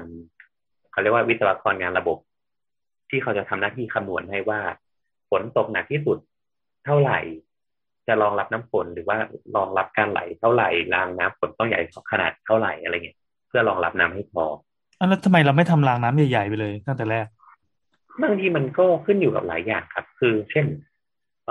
ความสวยงามน้ำหนักอะไรเงี้ยคือว่าต่อให้เราก็ไม่ได้แพงมากแต่หมายถึงว่าต่อให้รางน้ำใหญ่เงี้ยแต่พี่ยังไม่คิดว่าเวลามันละลายเนี่ยครับมันก็คือมันเหมือนเป็นรางอ่ะมันก็ต้องมีสโลปของรางด้วยใช่ไหมเพื่อทำให้น้ำมันไหลลงไปในท่อรับน้ำฝนอีกทีที่ถูกไหมจากรางรับน้ำฝนจะมีท่อรับน้ำฝนขนาดต่างๆซึ่งมันก็จะลงไปตามท่อต่างๆอีกทีแต่ว่าโอเคการมีท่อรับน้ำฝนเนี่ยมันก็ต้องคำนึงอีกหลายอย่างเช่นมันจะต้องรับน้ำฝนทุกๆกี่เมตรท่อต้องใหญ่ขนาดเท่าไหร่ถ้าเกิดท่อใหญ่แล้วเวลามันแตกหรือยังไงจะเซอร์วิสยังไงหรือว่าท่อใหญ่แล้วเวลามันแตกใช่เวลามันรับน้ำแบบเวลาท่อมันปิ้งลงมาในอากาศมันจะติดต้อนเป็นยังไงให้มันสวยงามอะไรเงี้ยมันก็ต้องคอมไบน์กับงานสถาปัตยกรรมงานวิศวกรรมงานอะไรอย่างอีกมากมายคือเราก็ต้องมาดูตรงนี้ว่าการออกแบบการรับน้ำฝนมันเพียงพอหรือเปล่าโอเคสมมติว่าถ้าเกิดตรงเนี้ยออกแบบมาเพียงพอละสโลปก็โอเคทุกอย่างละก็ต้องไปดูว่าตรงดีเทลระหว่างหลังคาการรับน้ำฝนแล้วก็ตัวอาคารที่มันเป็นคอนกรีตมันเราจอยกันได้โอเคหรือเปล่าอะไรเงี้ยอันนี้ก็ต้องไปดูว่าดีเทลที่ทำมันให้มามันโอเคหรือเปล่าแล้วผู้รับเหมาทำถูกต้องตามที่ทำมันเขียนมาหรือเปล่าโอเคอันเนี้ยก็ถ้าสมมติทำถูกต้องแล้วมันก็จะมีเคสเช่นแบบว่ามันเกิดแน่นอนอยู่แล้วว่าการแตกของโครงสร้างการแตกของผิวอะไรเงี้ยมันก็ทำให้น้ำรั่วได้อะไรเงี้ยก็มีหลายอย่างครับจริงๆอยากจะบอกว่ามีอีกเรื่องนึงที่สำคัญก็คือเชฟของหลังคาค่อนข้างมีผลในการรับน้ำฝนตั้งแต่การดีไซน์เลยใช่ไหมใช่ใช่อันนี้เป็นเรื่องที่อยู่ใต้เรื่องที่อยู่ที่โบ๊ทพูดทั้งหมดเลยก็คือถ้าเกิดคุณออกแบบหลังคาเนี่ยให้เหมาะสมกับลักษณะของบ้านอ่ะเพราะว่าองศาหรือว่าลักษณะของการเอียงฮิปหรือว่าเป็นแฟลตสแลบเนี่ยมันทำให้เกิดวิธีการรับน้ำที่ไม่เหมือนกันแล้ววิธีการที่น้ำวิ่งจากฝั่งแต่ละฝั่งไปมันไม่เหมือนกัน ซึ่งการออกแบบก็เป็นความรับผิดชอบของสถาปนิกเลยที่จะต่อสู้กับเจ้าของบ้านยังไงให้มันออกมาเป็นบ้านที่มันดูเป็นฟังก์ชันน่ะเพื่อรองรับต่อสู้กับน้ำฝนได้คือมันคราวนี้มันก็ต้องไปดูสุดท้ายเนี่ยมันความผิดมันอยู่ตรงส่วนไหนไงอย่างที่น้าบอกถ้าเป็นส่วนการออกแบบส่วนการแบบเลือกวัสดุไม่ดีทำสโลปไม่ดีอันนี้ก็จะเป็นที่สถาปนิกแต่ถ้าสมมติว่าคำนวณรางระบายน้ำไม่ดีท่อน้ำไม่ดีอะไรเงี้ยก็จะไปอยู่ที่วิศวกรรมสุขาภิบาลแต่ถ้าเกิดก่อสร้างไม่ดีก็ต้องอยู่ที่ผู้รับเหมาอ๋อแล้วกรณีอย่างอาคารรัฐสภาเนี่ยปาปายาเนี่ยเขามันรั่วได้ยังไงมันเกิดจากอะไรอ่ะอันเนี้ยไม่รู้เลยแต่ว่าอันนี้ก็ไม่รู้ว่ามันรั่วยังไงคือแค่รู้มันรั่วหนักมากหรือมันเป็นฟังก์ชันมันเป็นฟีเจอร์ไม่ใช่บั๊กเป็นน้ำตกเนี่ยหรอคือต้องจากแบบเหมือนเราอยู่เขาพัทเมแล้วก็มีน้ำตกแล้วเมื่อไหร่กินนารีจะบินมาเฮ้ยมีคนยกมือด้วยเรามีคำถามอ่ะเราถ้าคือสุดท้ายแล้วอ่ะสมมติว่าตัวผู้รับเหมาใช้ของที่ไม่ได้ดีจริงอะไรเงี้ยไม่ตรงสเปคก็เป็นความผิดของเขาเนาะหรือว่าถ้าออกแบบไม่ดีก็เป็นความผิดของสถาปนิกอันนี้เข้าใจสาเหตุแต่คืออยากรู้ว่าถ้าอนุมานว่ามีการโกงกินเกิดขึ้นอ่ะการโกงอะไรเงี้ยการโกงในการเก็บค่าตรงในแบบหรืออะไรก็ตามอะไรเงี้ยมันไอการโกงเนี่ยมันมีผลมากน้อยแค่ไหนที่ทำให้เกิดสิ่งนี้อ่ะหรือจริงๆไม่เกี่ยวโกงก็โกงทำดีก็ทำดีแบบต่อให้ลดสเปคใช้วัสดุถูกแต่ถ้ารางมันใหญ่พอออกแบบดีพอมันก็จะไม่ทะลุอยู่ดีอะไรเงี้ยให้คำถามดีคือไม่ได้บอกว่าเขาโกงนะแต่แค่ถามว่าถ้าโกงเกี่ยวเกี่ยวคนแม่นกฎหมายคืออย่างนี้ง่ายๆคือถ้างานพวกนี้ครับก็จะเรียกว่ามันมีวิศวะหรือสถาปนิกคุมไซต์เนาะควบคุมไซต์ซึ่งคนพวกนี้จะต้องทำหน้าที่เป็นคนเช็คแบบให้ถูกต้องตามที่มีคนออกแบบมาถูกไหมพอเสร็จแล้วแม้แต่ตัวของการ์ดเองที่เป็นคนรับงานก็ต้องเป็นคนที่รีเช็คอีกรอบหนึ่งเหมือนเราสั่งกะเพราไม่ใส่ถั่วแล้วก็เอากะเพราใส่ถั่วให้ถูกเนี่ยก็ต้องเอาคืนแม่ค้าไปบอกเอาถั่วออกถูกไหมไม่ใช่ต้องเอาคืนเอาถั่วออกมึงทำไมค่ะอะไรประมาณนั้นคือในมุมมองของเราก็คือถ้าเกิดสมมติว่าคนที่เป็นโอนเนอร์ก็คือเซ็นรับของที่ไม่ได้คุณภาพอ่ะมันก็เป็นการทุจริตวิธีหนึ่งคือเงินก้อนที่ใช้ทำรัฐสภาเนี่ยมันก็ไม่ใช่เงินเขาไงเงินเขาแต่ว่าเขา contribute นิดนึงคือแต่คราวนี้เวลาถามว่าเวลามันจะโกงเนี่ยมันก็จะอยู่ที่กระบวนการจริงๆมันกับโกงไม่ตั้งแต่แบบต้นน้ำถึงปลายน้ำเลยนะคือสมมติว่าเอาอย่างแค่แบบเป็นสถาปนิกที่ออกแบบเนี่ยเป็นสถาปนิกที่ออกแบบเนี่ยง่ายสุดก็คือซัพพลายเออร์วิ่งเข้ามาเนี่ยเราหรือว่าแบบมีคนข้างในอันนี้ไม่ได้พูดถึงกรณีรัฐสภานะกรณีทั่วไปอย่างที่เคยได้มาอะไรเงี้ยก็จะเป็นลักษณะเช่นบริษัท A เนี่ยถูกล็อกบ้านจากบริษัท A อะไรนะครับตัวเลขเหรอ A เฉยๆครับ A เฉยๆจะให้มันโดนฟ้องให้ได้อะบริษัท A เนี่ยแบบครับเป็นคนขายหมดพื้นแล้วกันพื้นไม้เทียมเนี่ยก็สมมติว่าไปล็อกมาแล้วกับบริษัท A เขารับออกแบบไม่ใช่หรอไม่ใช่อันนั้นหมายถึงว่าบริษัทสมมติ A สมมติเขาแบบไปล็อกมาแล้วกับผู้มีเขาเรียกว่าผู้ไปยื่นขอโปรเจกต์มาเนี่ยแล้วก็มาจ้างบริษัทอะไรสักอย่างออกแบบเขาก็จะบอกเลยว่าขอเป็นแค่วัสดุของยี่ห้อบริษัท A เท่านั้นอะไรเงี้ยเราก็ต้องไปหาคู่เทียบมาให้อะไรเงี้ยแล้วส่วนต่างเขาก็จะกินกันเริ่มกินตั้งแต่ส่วนต่างทีก็คือเขาเรียกอะไรอ่ะโกงกินโดยการเขาเรียกหัวประมูลสเปคเงี้ยหรอสเปคใช่อันเนี้ยก็คืออันแรกเนาะมันล็อกได้หลายแบบด้วยแหละพวกเนี้ยคือปกติเขาก็ไม่ล็อกแบบว่าไม้ของบริษัท A เท่านั้นหรอกแต่ว่าเขาจะหาจุดที่คู่เทียบไม่มีอ่ะแล้วก็ใส่คู่เทียบมาเลยอะไรเงี้ยทุกอย่างโอเคก็ต่อมาก็คือเช่นแบบเราวิศวะอาจจะโกงยากนิดนึงอะไรเงี้ยแต่มันจะเป็นแบบพวกดูหน้าใสล่ะหรือว่าจริงๆวิศวะก็โกงได้เช่นเวลาไปตรวจหน้างานเนี่ยผู้รับเหมาบอกว่าผมเอาเหล็กออกคือปกติวิศวะ ทั่วไปเขาจะทำแบบเซฟตี้ประมาณ2เท่าอะไรเงี้ย2เท่าอย่างน้อยนะสมมุติว่าบ้านบอกว่าสมมุติเอาแบบมาแล้วรับไลฟ์โหลดเดทโหลดได้ประมาณ100กิโลกรัมต่อตารางเมตรเนี่ยวิศวะเขาก็จะออกแบบประมาณ200กิโลกรัมต่อตารางเมตรอยู่แล้วโดยพื้นฐานอะไรเนี่ยแต่แบบผู้รับเหมาก็รู้คือผู้รับเหมาก็รู้เรื่องนี้อยู่แล้วเนี่ยผู้รับเหมาบอกว่าแต่ช่วงนี้มันเด็กมันแพงเนี่ยเอาออกจากเส้นหนึ่งละกันอาจจะเหลือแบบ180กิโลกรัมต่อตารางเมตรอะไรอย่างเงี้ยคนที่ไปตรวจวิศวกรที่ไปตรวจวิศวกรสถาปนิกที่อยู่หน้าไซต์ก็โอเคเข้าใจละตามนั้นเอาออกไปเลยเงี้ยแต่แค่1ตารางเมตรมันหายไปเท่านี้สมมติว่ามันแบบ100,000ตารางเมตรอ่ะมันก็เป็นเงินที่หายไปเยอะประมาณนึงแล้วก็ค่อยเอาไปจ่ายตรงนั้นไปอะไรเงี้ยก็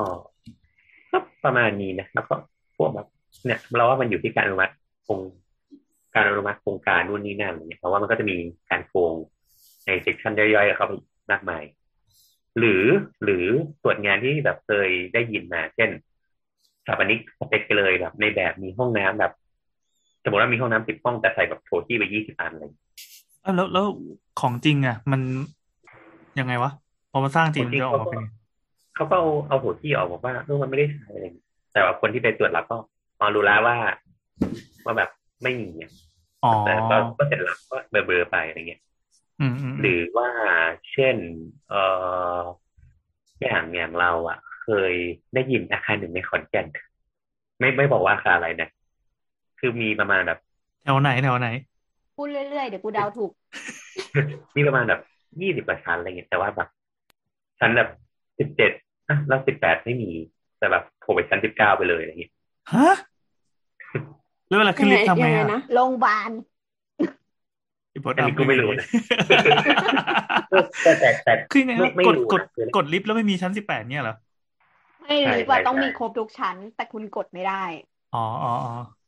18เฉพาะเจ้าหน้าที่เท่านั้นไม่ก็เอาไว้เลี้ยงผีอะไรเงี้ยนะหรือว่าแบบมีโดยเช่นแบบสมมติว่า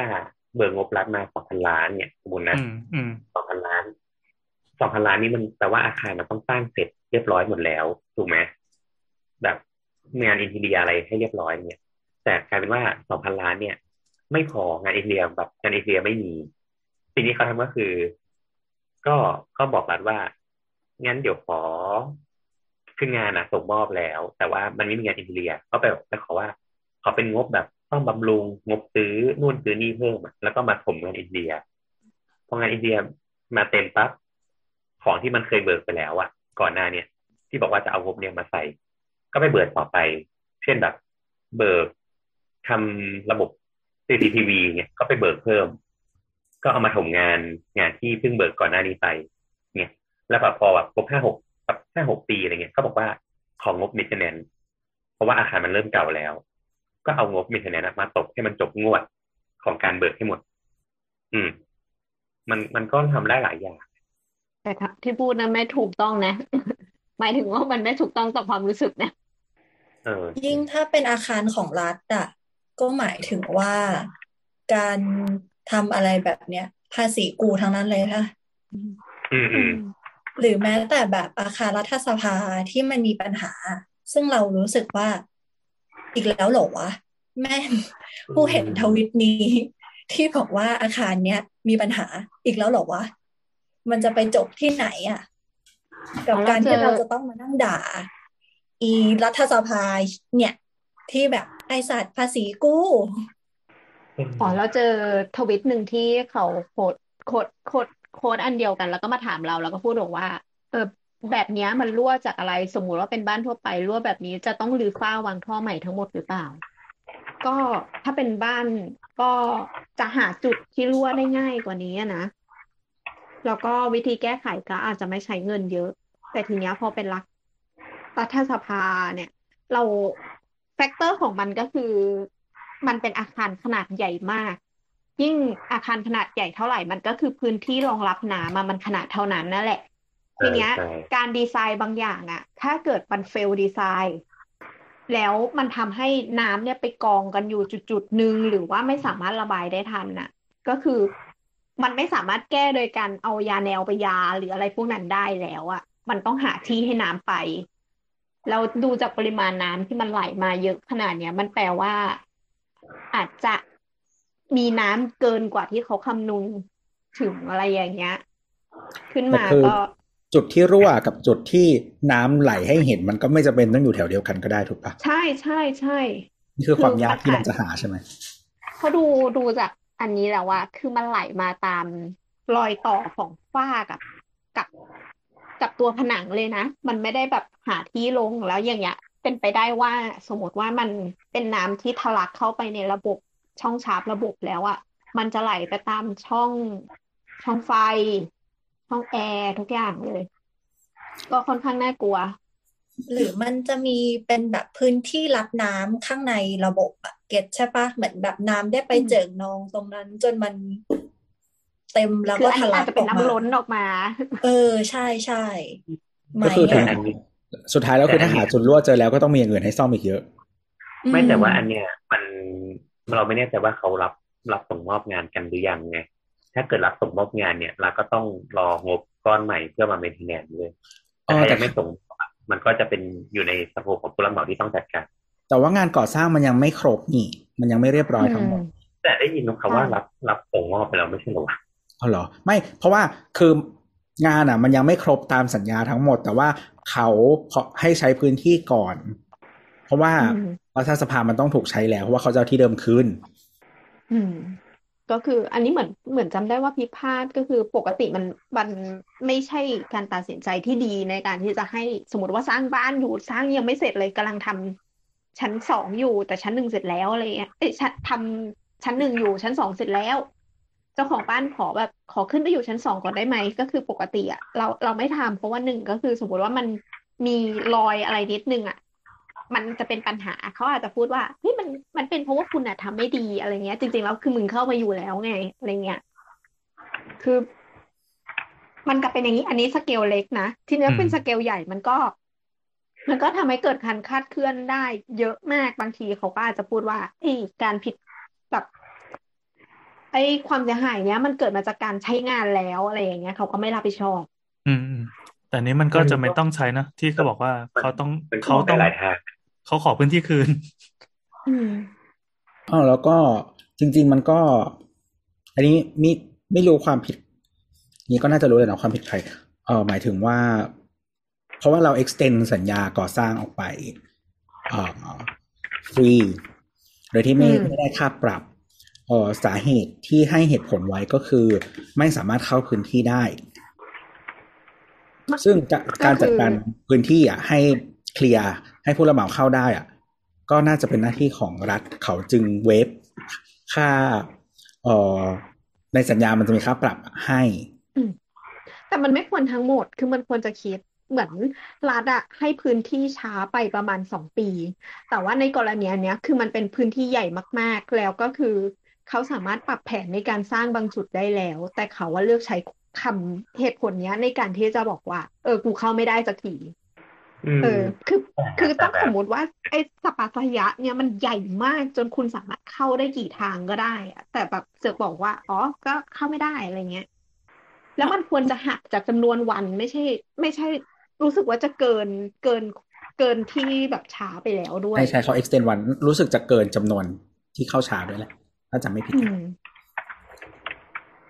ยังไงเนี่ยจริงๆเรากำลังคิดว่าอย่างนี้ว่าเพื่อความแฟร์กับผู้รับเหมาด้วยอะไรเงี้ยคือโอเคไม่รู้ว่าแฟร์ไม่แฟร์นะแต่มันว่าถ้าแบบราคาส่งมอบที่ไม่ได้2ปีเนี่ยเราว่าเวลารับจ้างอะไรเงี้ยมันก็ต้องมาคอนซิเดอร์เรื่องของราคาวัสดุที่มันต่างกันออกไปอีกอ่ะคือสมมติว่าเหล็กวันนี้น่าจะแบบกิโลละแบบ5 บาทเนี่ยไม่ผ่านมา2ปีกิโลละ10 บาทเนี่ยก็ใช่แต่ปกติสัญญารัฐมันเป็นสัญญาเอาเปรียบอยู่แล้วอะแต่ว่าเรื่องนี้มันคิดไม่ได้นะคือสมมติว่ามันต้องเป็นสิ่งที่รับเหมาอะคำนึงออกมาอยู่แล้วว่าเป็นผลเสียที่เขาต้องเสียแต่มันใช่เพราะสัญญารัฐมันเป็นสัญญาเอาเปรียบอยู่แล้วแนทเรามีความสงสัยนิดนึงคือพอน้ำพูดว่ามันใหญ่มากอะเราไม่รู้ว่ารัฐสภามันใช้ทำอะไรบ้างอะนะในชีวิตประจำวันอย่างเงี้ยแต่ว่าที่เห็นอย่างเดียวก็คือมันใช้ประชุมอ่ะทีเนี้ยเคยฟังที่เขามีโอกาสเข้าไป คุยงานในรัฐสภาเขาก็บอกว่ามันมีห้องหลายห้องเยอะมากที่ก็เป็นห้องเฉยๆเป็นห้องประชุมเล็กห้องประชุมย่อยห้องประชุมประจำพรรคที่ไม่ได้มีใครใช้งานจริงอะไรเงี้ยมันเราก็เลยสงสัยขึ้นมาว่ามันเป็นอาคารที่ไร้ประโยชน์ไปแล้วครึ่งนึงหรือเปล่าหมายถึงว่ามันมีห้องที่ไม่ได้ถูกใช้งานจริงเยอะเกินไปหรือเปล่าแล้วอะไรเป็นความจำเป็นที่เราต้องสร้างให้มันใหญ่ขนาดนี้หรือมันทำเป็นสถานที่ท่องเที่ยวได้ไหมมันมีส่วนที่เป็นมิวเซียมให้คนทั่วไปเข้าไปเยี่ยมชมหรือเปล่าอะไรเงี้ยแบบทัศนศึกษาอะไรเงี้ยมีไงแต่ไม่ให้ใช้ในแบบโดยคร่าวๆในตัวของคอนเซ็ปต์มันก็มีหลายพื้นที่เนาะแล้วก็ในตัวรัฐสภาเองเขาก็มองว่ามันจะเป็นสำนักงาน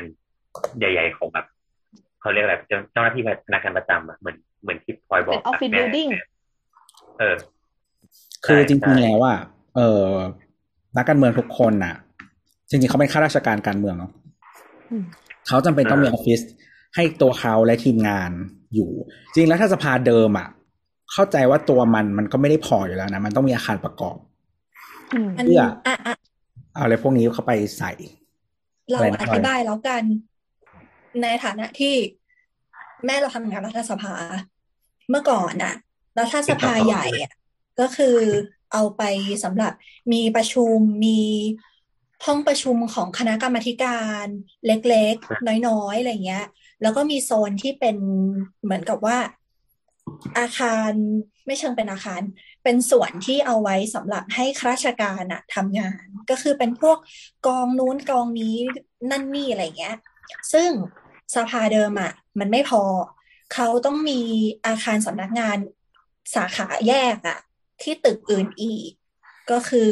จะมีตรงถนนปฏิพัฒน์2ตึกอะไรเงี้ยซึ่งมันแยกกันทีเนี้ยพอมาเป็นสภาใหม่อ่ะเหมือนเขาก็อยากจะรวมทุกอย่างอ่ะไว้ที่นี่ที่เดียวไม่จำเป็นจะต้องมีอาคารออฟฟิศแยกออกมาให้สำหรับข้าราชการอยู่บวกกับอย่างที่คุณตัวบอกข้าราชการการเมืองต้องมีออฟฟิศของตัวเองมีห้องประชุมสำหรับพรรคการเมืองมีฟังก์ชันของเหมือนแบบห้องอาหารแคนทีนที่ให้ทั้งข้าราชการประจำกับข้าราชการการเมืองมาใช้ได้ประกอบกับจริงๆที่เขาออกแบบอะเขาให้คนข้างนอกเข้ามาใช้ได้ด้วยนะใช่ใช่ใช่ถูกอย่างสภาเก่าอ่ะมันก็จะมีส่วนที่เป็นมิวเซียมนึกถึงสภาเก่าจะมีพระบรมรูปรอ7อยู่ซึ่งตรงนั้นน่ะก็คือข้างใต้อ่ะเป็นพิพิธภัณฑ์รัฐสภาไทยซัมติงแล้วก็โรงเรียนสามารถรีเควสต์ขอเข้ามาเหมือนแบบทัศนศึกษาได้ซึ่งสภาเก่ามันเล็กมากจริงๆไม่พออะไรเงี้ยพออันใหม่อ่ะแม่เราก็เล่าให้ฟังว่าเหมือนแบบต้องเดินเยอะมากเลยจ้าเพราะมันใหญ่มากแต่ถามว่ามันมีห้องที่ไม่ฟังก์ชันขนาดนั้นไหมมีเช่นห้องพยาบาลที่แบบกว้างมากใหญ่มากซึ่งก็ปิดให้ใครเข้าไปใช้อะไรเงี้ยเขาน่าจะคำนวณกับปริมาณคนที่น่าจะได้ไปคิดเองนะใช่ใช่ใช่ประมาณนั้นนั่นแหละคือด้วยความที่มันยังไม่เต็มรูปแบบอะบวกกับตอนเนี้ยที่ก็มีสลับกัน work from home บ้างอะไรบ้างบางคนก็เข้ามาทำออฟฟิศบางคนก็ทำงานอยู่บ้านอะไรเงี้ยมันเลยยังไม่ full capacity ขนาดนั้นนั่นแหละให้ถ่ายว่ามันมีใครแบบเขามันมีโจทย์หนึ่งที่เขาแบบซีเรียสมากในการออกแบบรัฐสภานี้คืออะไรห้องสีแดงอ่ะห้องพักคือโอเคป้องกันฝูงชนใช่คือเป็นเรื่องนี้เว้ยคือเหมือนว่าหลังจากที่เขาโดนยึดตอนกปปส.ใช่ไหมวะหรือว่าพันธมิตรปะจะไม่ได้เมื่อนานมาแล้วอ่ะพันธมิตรที่มีคนพูดว่ามีบนเก้าอี้นายกเขาอ่ะเขาบอกว่าเรื่องเก่าให้ลืมๆไปเขาก็เลยคอนเซิร์นเรื่องนี้มากเว้ยก็คือหนึ่งในไครทีเรียของการออกแบบรัฐสภาก็คือต้องมีระยะห่างจากรั้วจะถึงรัฐสภาประมาณแบบ500เมตรหรือแบบไกลมากๆเพื่อป้องกันการโดน M79 ยิงเข้าไปเว้ยรวมถึงมีเส้นทาง evacuate คนออกจากรัฐสภาด้วยอีกอย่างที่เขาเลือกตรงนี้เพราะว่าทางลับใต้ดินนี่หรอไม่หนีออกไปทางน้ำ ใช่เพราะมันอยู่ติดแม่น้ำเหมือนตอนที่ม็อบตอนที่มันมีม็อบไปบุกอ่ะก็มีคนออกไปทางน้ำไงก็คือนั่งเรือคือเพราะว่ามันถ้าสมมติว่าไปทางน้ำอ่ะเขาก็ใช้แบบอะไรกองยุทธนาวีอะไรนะมารับเอาอ่ะทหารน้ำมารับนี่จริงว่าใช่มันก็ค่อนข้างมีทางเข้าทางออกหลากหลายมากกว่ารัฐสภาเดิมเลยที่อาจจะต้องบินหรือว่าแบบนั่งเฮลิคอปเตอร์ออกไปจริงๆถ้ามันเป็นฟังก์ชันปกติของตึกประมาณเนี้ยที่ทำงานการเมืองของหลายๆประเทศอยู่หลายพวกevacuation route อะไรเงี้ยไม่ว่าจะใต้ดินหรืออะไรก็ตามนะแล้วก็บางที่เขาก็จะแพลนถนนและตึกรอบๆไปแล้วด้วยใช่ๆส่วนมากมันก็ต้องแพลนไปอะไรอย่างเงี้ยแต่อันนี้ก็ถือว่าเป็นโจทย์หนึ่งที่สำคัญมากๆอันนี้คือจริงๆหลังจากที่มีแบบมีม็อบทีในช่วงแบบช่วงหลายสิบปีที่ผ่านมาเนี่ยการออกแบบอาคารของรัฐหรืออะไรเนี่ยการจัดการพวกเนี้ยเป็นสิ่งที่แบบหน่วยงานรัฐคอนเซิร์นมากๆแบบคอนเซิร์นเลยอ่ะอย่างที่บอกว่าแบบโรงพยาบาลที่เคยทำอะไรเงี้ยเขาก็ต้องแบบมีแบบห้องสำหรับล้างแก๊สน้ำตาอะไรแต่จริงๆเราก็รู้สึกว่ามันก็ยังใหญ่อยู่ดีนะแต่ว่าคือบางอันอ่ะสมมติว่าพวกห้องที่มันไม่ต้องมีประจำอ่ะจริงๆมันสามารถทำเป็น rotating ได้แต่ว่าเราก็เข้าใจว่าหลายๆอันมันทำให้กลายเป็นสำนักงานประจำไปซะมากกว่าหรือว่าจริงๆแบบห้องแบบพักนักการเมืองเนี่ยเคยฟังคุณเยศอ่ะในอีกรายการเนี่ยเขาก็เป็นนักการเมืองมาใช่ไหมเขาก็แบบเราแบบมันก็จะมีห้องไว้ให้แบบพักการเมืองมาประชุมกันอะไรเงี้ยมีทางเดินระหว่างห้องแบบไว้แบบมาดีลกันอะไรเงี้ยบางเรื่องแบบมันก็ออกมาข้างนอกไม่ได้เดี๋ยวคนจะรู้ว่าในมุมยูเซอร์อย่างในมุมยูเซอร์อย่างแม่เราก็จะบ่นตั้งแต่ตอนที่เข้าไปแรกๆก็คือตัวตึกอะอาคารข้างในอะเหมือนแสงจากข้างนอกอะน้อยมากในโซนที่เป็นออฟฟิศของข้าราชการนะคะ artificial light แบบเต็มสตรีมมากหน้าต่างไม่ค่อยมีอะไรเงี้ยเหมือนแบบซึ่งใช้ไฟเยอะมากแล้วก็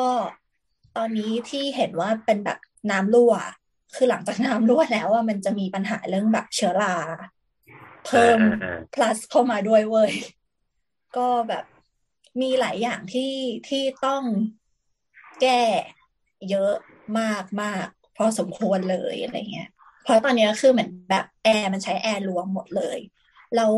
แอร์บางจุดอะเงยหน้าขึ้นไปก็คือจะเห็นเป็นแบบจุดๆๆๆๆเนี้ยก็คือแบบลาขึ้นทุกคนต้องสูดอากาศนี้เข้าไปอ่ะเขาเลยแบบ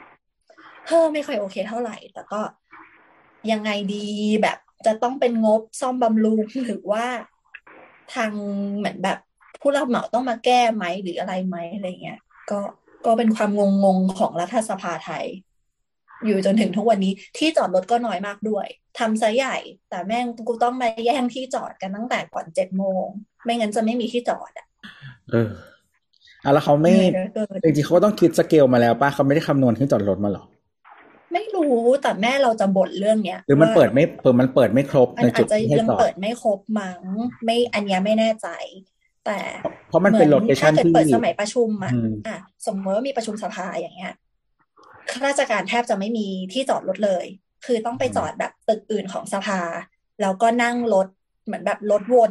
เพื่อที่จะเข้ามาที่นี่เพราะว่าที่จอดจะต้องถูกกันให้กับสมาชิกพรรคการเมืองที่มาประชุมเหมือนแบบ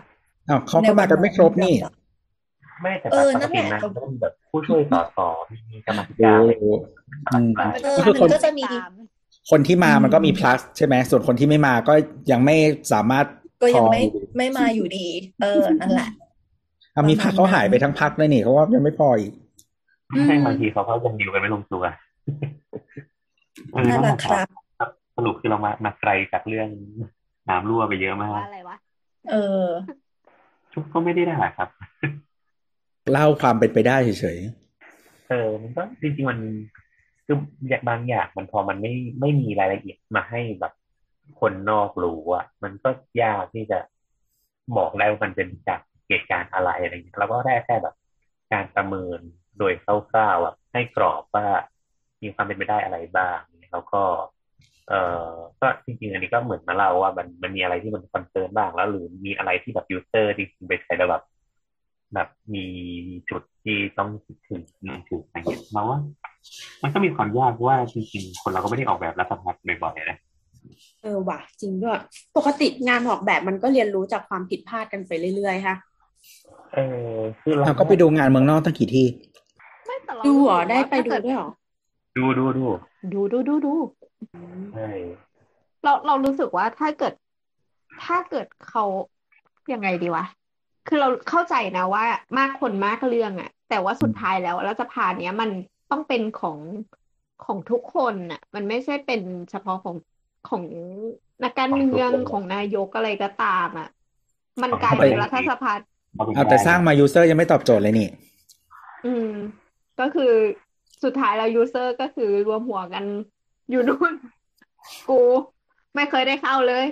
ไปวิ่งหนีแก๊สน้ำตาอยู่แถวนั้นก็มันเป็นสารทีมถ้าสารทีมก็ต้องวิ่งกูเป็นฝาจีบกูกำขวดใบเล่ไว้ด้วยเอาอย่าลืมพี่เปิดนะจ๊ะเอาให้เปิดที่ร้านไม่ขอใครเขาเปิดที่ร้านเขาเปิดกันตรงตู้บางร้านนะตู้มันไม่มีที่เปิดมันต้องแบบว่าเอาเชือกห้อยไว้นั่นแหละครับมีข้อต่อไปอีกไหมมีข้อเดียวมีแหมเสียงก็ไม่มีเธอพูดขอเสียงตัดรายการหน่อยดิช่วยด้วยอะไรวะงานเยอะที่งานสั่งงานอยู่ต่อมาไม่เห็นจะเกี่ยวเลยมึงก็คำตอบเดิมตลอดโอ้ดราม่าอีกแล้วทำไมส่งดราม่าให้เยอะจังเลยก็มันมีแท็กป่ะอันเนี้ยไปตามใน Twitter ได้ไหมเราเล่าเรื่องต้นเรื่องคร่าวๆก็ได้เล่าสิแนทเลยอันไหนเอาแบบบ้านอินฟลูเอนเซอร์แห่งหนึ่งอ๋อแต่เราไม่รู้ชื่อรู้ชื่อคนที่เป็นออริจินอลชื่อคุณนับพูดได้เพราะเขาไม่ได้ทำอะไรผิดนี่ที่เราพูดชื่อละกันเพราะเราจำไม่ได้เลย ก็คือคุณนับแบบเหมือนเขาไปแจ้งจ้างคนนึงให้ออกแบบให้สมมติว่าชื่อคุณบีละกันแล้วก็คุณบีเนี่ยก็คือเหมือนกับว่าคุณนับอะจริงๆต้องบอกว่าคุณนับอะค่อนข้างออกแบบเองเยอะอันนี้ฟังจากดราม่านะไม่ได้บอกว่าอะไรเป็นแฟกต์ไม่ได้เข้าข้างใครพูดตามเท่าที่ข้อมูลที่ได้มาก็คือคุณนับเนี่ยเขาก็มีรีวิวบ้านตัวเองเรื่องความที่เขาเป็นอินฟลูเอนเซอร์ใน YouTube เขาก็ลงทุกอย่างละเอียดมากเลยแล้วก็แบบบอกแม้กระทั่งว่าจะกันย้ายพิกัดอะไรสิ่งนี้ได้จากอีเกียหรืออะไรอย่างเงี้ยแล้วก็ทำไมแบบเหตุผลเขาถึงได้อยากได้ตรงนี้เป็นโค้งเป็นนู่นเป็นนี่แล้วเขาก็แบบทำงานใกล้ชิดกับคนที่ออกแบบให้เขาซึ่งก็คือคุณบีอย่างเงี้ยซึ่งวันนึงอ่ะเหมือนคุณนับอ่ะก็พูดในเทปตัวเองแหละว่าใครชอบตรงไหนก็เอาไปทำได้อะไรประมาณเนี้ยแต่วันนึงอ่ะมันก็มีบล็อกเกอร์อีกคนนึงที่อยู่ใน YouTube เหมือนกันแล้วก็ค่อนข้างมีชื่อเสียงดังอะไรเงี้ยเขาก็ทำรีวิวเขาเรียกว่าอะไรวะโฮมทัวร์บ้านน่ะนั่นแหละเหมือนแบบเปิดบ้านแล้วก็รีวิวแบบก็คือเป็นรายการน่ะมีลักษณะเหมือนคุณนับละหนึ่งแล้วก็บ้านน่ะมันก็ดันไปเหมือนคุณนับอีกก็คือมันเหมือนทั้งคอนเทนต์เพราะว่ามันเป็นคอนเทนต์ลักษณะเดียวกันนึกออกปะแบบรีวิวบ้านเหมือนกันแต่ตัวบ้านน่ะมันดันเหมือนกันด้วยไม่ว่าจะเป็นโทนสีหรือแบบโค้งแบบความไม้หรือแม้ดีเทลทุกอย่างนี้มุมที่มันวางแจกันน่ะก็เหมือนกันอย่างเงี้ยเป็นบ้านแบบเดียวกันโครงการเดียวกันใช่แล้วก็คือไอ้ปกที่มันอยู่บนหน้า YouTube อะไรเงี้ยก็มีคนแคปชาวเน็ตก็แคปมาเปรียบเทียบให้ดูว่าเฮ้ยถ้าปิดหน้าไม่รู้เลยนะว่าบ้านใครนึกว่าอยู่ด้วยกันอะไรเงี้ยซึ่งเหมือนเราไม่แน่ใจว่าใครเป็นคนจับสังเกตคนแรกอาจจะเป็นตัวแฟนคลับเราก็เลยส่งแบบเรื่องราวไปร้องเรียนคุณนับว่าแบบเห็นสิ่งนี้หรือยังคะอะไรเงี้ยหรือคุณนับอาจจะตัดพ้อเองว่าแบบอุ้ยมันจะเหมือนกันขนาดนั้นเลยหรอเลยก็คือหมายถึงว่าที่บอกว่าเอาไปใช้ได้ก็คือเอาไปส่วนที่ชอบใช้ได้แต่ไม่คิดว่าจะแบบ copy paste ทั้งหลังลงมาวางโบมอย่างเงี้ยเอาทุกอย่างเลยค่ะพอดีนั่นแหละแล้วก็ไม่เห็นจะทำผิดอะไรเลยก็ตามที่บอกอีกฝั่งนึงอ่ะเขาก็เลยบอกว่าเขาคุยกับคุณบีที่ว่าแล้วคุณบีที่ออกแบบให้คุณนับอ่ะแล้วคุณบีบอกว่าก็คุณนับเคยพูดกับเขาว่าใช้ได้เขาก็เลยเอาไปใช้กับลูกค้าคนอื่นๆได้เหมือนกันสิอะไรเงี้ยคือเหมือนจะพูดว่ามันไม่ผิดอ่ะเพราะว่าคุณนับเป็นคนพูดเองว่ามันได้อะไรประมาณนั่นแหละ แล้วก็ชาวเน็ตก็วิจารณ์กันไปต่างๆนานาบางคนก็วิจารณ์ตั้งแต่ตัวคนที่ไปเหมือนของเขาอ่ะว่าแบบคิดยังไงถึงได้แบบก๊อปมาทั้งดุนขนาดนี้เลยแบบไม่มีความชอบเป็นของตัวเองเลยหรออะไรเงี้ยบางคนก็พูดว่าเรื่องเนี้ยลูกค้าไม่ผิดนะเพราะว่าเหมือนคนเราเห็นน่ะเราชอบอ่ะก็ทำตามได้แต่ว่าเหมือนแบบผิดที่ไปทำคอนเทนต์เพราะคอนเทนต์น่ะถือว่าก๊อปหมายถึงตัวบ้านไม่เป็นไรแต่คอนเทนต์น่ะมันเหมือนเขาไปแล้วอะไรเงี้ยหรือว่าบางคนก็วิจารณ์ว่าไม่ใช่ความผิดของใครเลยที่เป็นยูเซอร์เป็นผู้ใช้งานแต่เป็นความผิดของคนที่เหมือนทำอาชีพหน้าที่เนี้ยเราต้องรู้จรรยาบรรณของตัวเองอยู่แล้วว่าแบบอุ๊ยบาดบ้านซ้ำขออนุญาตไม่ทำให้นะครับหรือขออนุญาตปรับเปลี่ยนตรงนี้นิดนึงจะได้ไม่เหมือนกันเสียทีเดียวอะไรเงี้ยแต่ว่าดันไม่พูดอะไรคนที่รู้แต่ไม่พูดอ่ะผิดเพราะว่าลูกค้าไม่จำเป็นต้องรู้อะไรเงี้ยแล้วก็นั่นแหละในดราม่าก็มีดราม่าย่อยเช่นพอมันมีคนพูดอย่างเงี้ยลูกค้าไม่จำเป็นต้องรู้ก็มีคนบอกว่าลูกค้าคนนี้จะไม่รู้ได้ไงเพราะถ้าเขาเป็นคอนเทนต์ครีเอเตอร์เขาต้องแบบเหมือนมีความพึงตระหนักอะเรื่องของการแบบ copyright หรืออะไรเงี้ยในความเป็น original อะมากกว่าปุถุชนคนทั่วไปอะไรประมาณนี้ก็นั่นแหละก็เลยเป็นประเด็นที่ถกเถียงกันในหลายๆเรื่องแล้วก็แบ่งเป็นกลุ่มเล็กๆที่ตีกันว่าแบบคนไหนผิดคนไหนไม่ผิดกันแน่แล้วมันเป็นจรรยาบรรณหรือเปล่าในเมื่อถ้าตัวคุณนับพูดว่าเอาไปใช้ได้แบบคุณนับก็ทำคอนเทนต์รีวิวเองเวลาคนเรารีวิวก็ต้องอยากให้คนแบบรู้สึกว่าดีจังทำตามดีกว่าแล้วแต่พอมีคนทำตามก็ดันมาโวยวายอะไรเงี้ยประมาณนี้มีดราม่าย่อยเพิ่มขึ้นมาในหมวดหมู่ของความผิดสถาปนิกด้วยเป็นว่าคุณนับจ่ายค่าแบบให้อินทีเรียคนนี้แต่อีกฝั่งหนึ่งไม่ได้จ่ายค่าแบบเพราะถือว่าก็ไม่ได้ครีเอทอะไรขึ้นมาใหม่ทำไปตามแบบที่คุณนับให้มาเลยอะไรเงี้ยนั่นแหละแล้วคนก็จะแบบเอ๊ะได้เหรอวะทำไมคนแรกทำต้องจ่ายทำไมคนที่สองไม่จำเป็นจะต้องจ่ายนั่นนี่อะไรเงี้ยประมาณนั้นครับไม่ผิดหวังเลยอันนี้คือเหมือนแนทมีสคริปต์อยู่กับตัวคนที่จำดีเทลอะไรคนที่ได้ละเอียดยิบเลยอะไรที่ฉันเห็นหนึ่งครั้งแล้วฉันจะไม่ลืมอีกต่อไปเว้นชื่ออย่างนี้งั้นตอบข้างๆก่อนคือปกติโดยทั่วไปเนี่ยเราต้องออกตัวก่อนแล้วเราไม่ได้เป็น interior designer เนาะมันคือเราก็จะไม่ได้รู้หรอกว่าตัว interior designer เขาแบบมีสมาคมที่แบบช่วยดูแลเรื่องแบบจรรยาบรรณอะไรเงี้ยพวกนี้หรือเปล่าอย่างเงี้ยแต่โอเคถ้าเป็นในรายของสถาปนิกอะถ้ามันเกิดกรณีอย่างนี้ขึ้นเนี่ยมันสามารถฟ้องร้องกันได้อันนี้ต้องบอกก่อนคือไอ้ใบโดยคร่าวๆคืองานที่ออกแบบจริงๆแล้วเนี่ยพอออกแบบเสร็จอะมันคือลิขสิทธิ์ของคนที่จ้างเราออกแบบที่ต้องแม็กเกิดว่าแนทมาจ้างเราออกแบบบ้านเนี่ยก็แปลว่าบ้านหลังเนี่ยมันเป็นลิขสิทธิ์ของแนทเราไม่สามารถเอาไปทำการทำซ้ำได้อะไม่ทำซ้ำให้คนอื่นใช้ได้มันอันนี้นิดนึงมันจะมีเราสามารถแอสซูมอย่างนั้นได้เว้ยเราต้องคิดอย่างนั้นในฐานะคนออกแบบเราต้องให้เกียรติคนที่จ่ายเงินให้เราเป็นโอนเนอร์เป็นเจ้าของผลงานแล้วก็เป็นการจ้างทำแต่ว่าเราก็มีสิทธิ์ในงานนั้นด้วยหมายถึงว่าถ้าเกิดเขาซื้อแบบบ้านหลังนึงแล้วเราออกแบบมาเพื่อคุณเอแต่ว่าคุณเอแม่งอยู่ๆไปแล้วก็เอาแบบเนี้ยไปจ้างรับเหมาสร้างซ้ำแล้วซ้ำเล่าไปอีกจนเราก็เอาไปขายเป็นพาณิชย์อันนี้คือเราไปฟ้องเขาได้เพราะว่าเราออกแบบไว้ใช่ใช่คือสมมติว่าคุณเอมาจ้างเราออกแบบมันแปลว่ามันเป็นสิทธิ์ของคุณเอในการสร้างบ้านหลังนี้เนี่ยเรามองว่าไม่ได้สิทธิ์ร่วมกันนะแต่ว่าสมมติว่าคุณเอเอาไปสร้างซ้ำเพื่อขายเนี่ยอันนี้ไม่ได้มันต้องตกลงกันไว้ก่อนโดยคร่าวๆไอเดียเป็นนี้โดย default มีไหมซึ่งมันไม่หมายความว่าโดยพื้นฐานแล้วว่าถ้าไม่ได้มีการพูดอะไรกันก่อนเนี่ยกติกาสากลคืออะไรคือมันคือการจ้างทำของหรือว่าลิขสิทธิ์เป็นของใครเรามันยังไม่เคยเราไม่เคยไปเห็นกรณีฟ้องร้องอย่างนี้นะแต่เราเข้าใจว่ามันคือลิขสิทธิ์ของผู้จ้างออกแบบส่วนใหญ่ไม่ถึงขั้นฟ้องมั้งเพราะว่ามันสามารถไปคุยกันได้อะไม่แต่ว่าคุณไม่ทำคอนแทรคกันหรอต้องทำนะสิ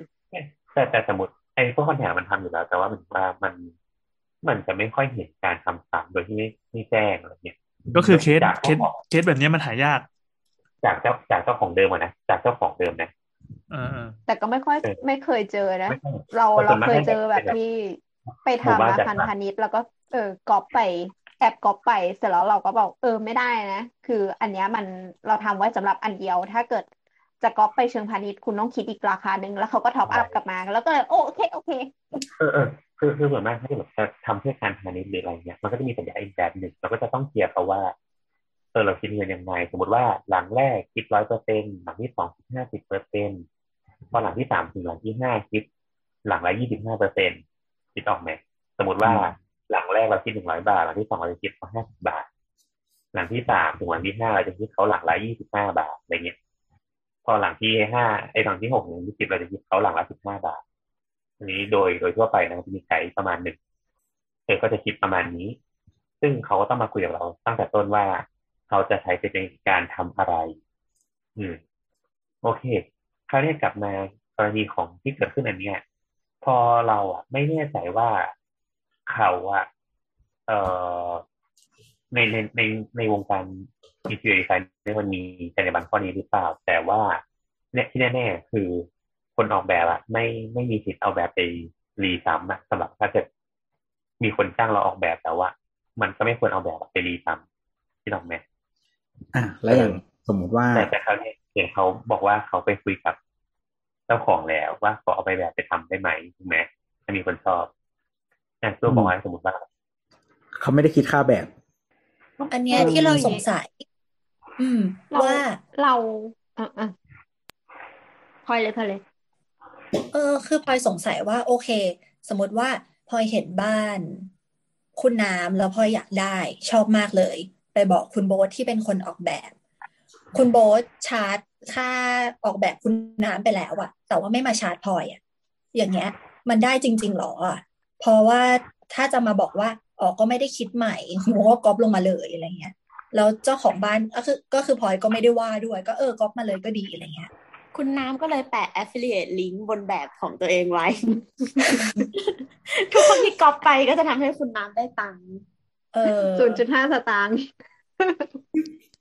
คือไอ้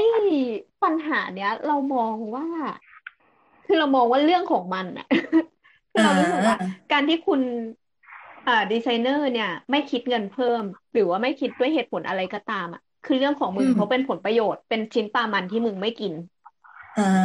แต่ว่าไอ้คำที่บอกว่าไม่เปลี่ยนแปลงเลยจึงไม่คิดเงินเนี่ยมันไม่ได้เพราะคุณน่ะต้องไปขออนุญาตคนที่จ้างคนเก่าของคุณก่อนที่เป็นเจ้าของแบบนี้ร่วมกันก่อนโดยที่ต้องมีได้รับการยินยอมแบบชัดเจนมีลายลักษณ์อักษรหรือมีพยานวาจาอะไรพวกเนี้ยว่า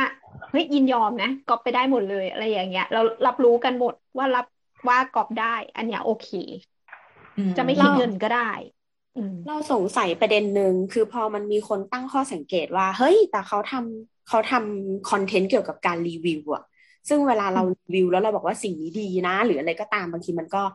อาจจะเป็นการโฆษณาหรือเป็นการแบบดีแล้วบอกต่ออะไรเงี้ยก็คือเราต้องการโปรโมทเพื่อให้คนมาใช้สิ่งนี้ถูกปะถ้าสมมติเราตัดตัวคนออกแบบออกจากสมการอ่ะแล้วกลายเป็นว่าเราดูวิดีโอของคุณนับแล้วเราชอบเราทำเองหรือเราไปจ้างคนอื่นที่ไม่ใช่คุณบีเป็นคุณซีคุณดีคุณบีเหินอะไรเงี้ยว่าแบบช่วยทำบ้านให้หน่อยแบบคุณนับเป๊ะเลยเสี่ยวเลยยี่หรอมันออกปะคืออันเนี้ยตัดเรื่องจรรยาบรรณออกไปแล้วเพราะมันคนละคนแต่แล้วเราก็เอาคลิปอันเนี้ยเปิดให้อินทีเรียคนนึงดูเลยแล้วมันก็เป็นการรีวิวจริงๆว่าแบบเอ้ยพอฉันดูรีวิวนะฉันชอบมากเลยอ่ะฉันเอาแบบนี้เลยจรรยาบรรณของใครอ่ะไม่หมายถึงว่าทำได้ไหมคือสมมติว่าไปจ้างบุคคลที่3ที่ไม่ใช่คนที่ออกแบบออริจินัลอ่ะก็ยังผิดอยู่ดีถ้าคนนั้นไปรับอ่ะทำตามแบบนี้ให้หน่อยเราคิดว่าด้วยโลจิกของดีไซเนอร์มันไม่ควรรับสิ่งไหนมาแล้ว copy paste ทุกคนไม่ว่าจะเป็นคุณซีคุณดีอะไรก็ตามอ่ะมันไม่ควรเป็นแบบนั้นเรามองว่าถึงแม้ว่าคุณจะชอบบ้านของเขาทั้งหลังอ่ะแต่ว่าความแบบเขาเรียกว่าอะไรอ่ะuser behavior ของเขาเรียกว่าอะไรพฤติกรรมการใช้งาน ของคนอ๋อไม่เป็นไรค่ะก็ก๊อปมาทั้งชีวิตเลยค่ะเป็นช่างก๊อปถ้าก๊อปมาทั้งชีวิตเลยโดยที่คุณเช่าบ้านเขาคุณทำตามบ้านเขาอ่ะได้เว้ยแต่จุดที่เราติดอ่ะคือคุณไม่ควรทำคอนเทนต์แบบเดียวกันออกมาโดยที่เซตติ้งทุกอย่างแม่งเหมือนกันหมดเลยคุณอาจจะอยู่บ้านนั้นก็ได้เว้ยโดยที่แบบ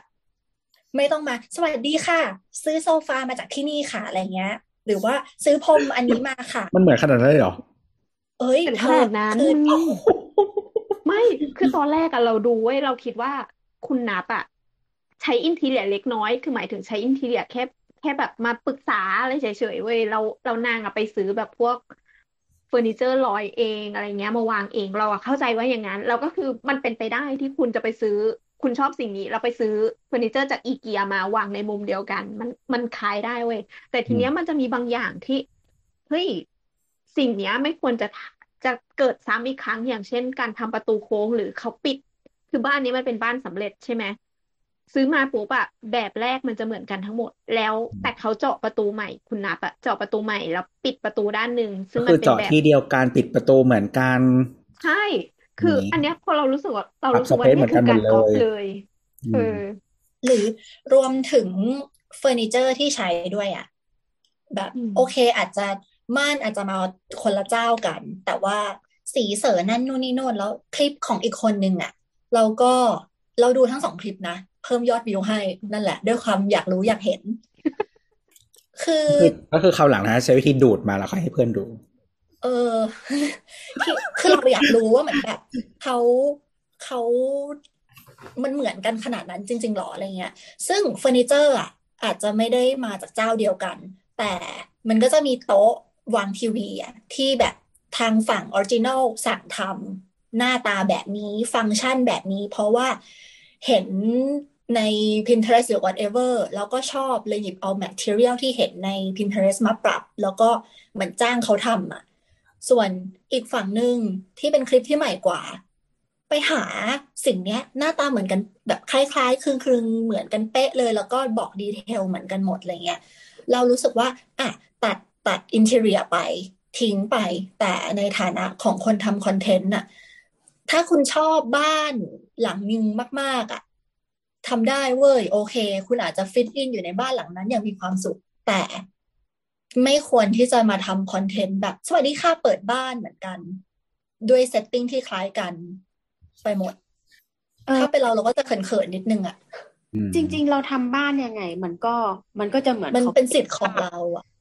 ถ้าตัวเลย์เอาท์บ้านมันไม่เหมือนกันแต่แรกคืออันนี้มันดันไปเหมือนตั้งแต่มันซื้อบ้านในโครงการเดียวกันคือถ้าสมมติเราโนเวทบ้านเราปัจจุบันแล้วเราบอกว่าเอาเหมือนเป๊ะมันก็คงไม่เหมือนอยู่ดีเพราะว่าแบบพอสมมติเราไปจ้างสมมติเราจ้างอินทีเรียอันเนี้ยสมมติบ้านแนทแล้วแบบแนทจ้างอินทีเรียอีกคนนึงที่ไม่ใช่คน B บอกว่าทำให้เหมือนอันนี้เลยค่ะก็แปลว่าอินสปายบายสิ่งที่เขาจะต้องปรับสเปซทั้งหมดให้เข้ากับบ้านแนทจะได้โทนสีอาจจะได้วัสดุเหมือนกันอย่างไอ้ตู้วางทีวีที่ประตูมันเป็นหวายอะไรเงี้ยอันนั้นจริงซึ่งเราชอบมากเหมือนกันทั้งสองบ้านเลยเราไม่ชอบเพราะมันจะอบอุ่นไม่เอาแล้วหนึ่ง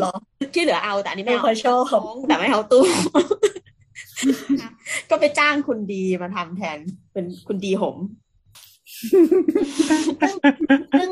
เหมือนแบบคุณนับเขาก็ให้เหมือนให้ดีเทลให้คอนแทคของอินเทอร์เนียคนนี้ไว้ด้วยนะว่าสามารถติดต่ออินเทอร์เนียคนนี้ได้เลยค่ะนั่นนี่อะไรเงี้ยซึ่งก็ไม่รู้สิลบทิ้งแล้วอันนี้พูดเองเขาไม่ได้ทำหรือทำไม่รู้แต่เป็นคุณนับเปิดมาไม่ได้เปิดใหม่เรียบพูดแรงด้วยดีนะเนี่ย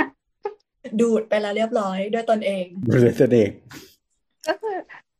เราอ่ะในดราม่าเนี้ยเราค่อนข้างมีอารมณ์ร่วมเนาะเพราะว่าเรารู้สึกว่าเรารับการกระทำของอินทีเรียไม่ได้จริงอยู่ที่อินทีเรียเนี่ยมันไม่ต้องมีสอบอะไรที่สถาปัตย์ต้องสอบอ่ะก็คือเพราะว่ามันไม่ต้องยื่นก่อสร้างไง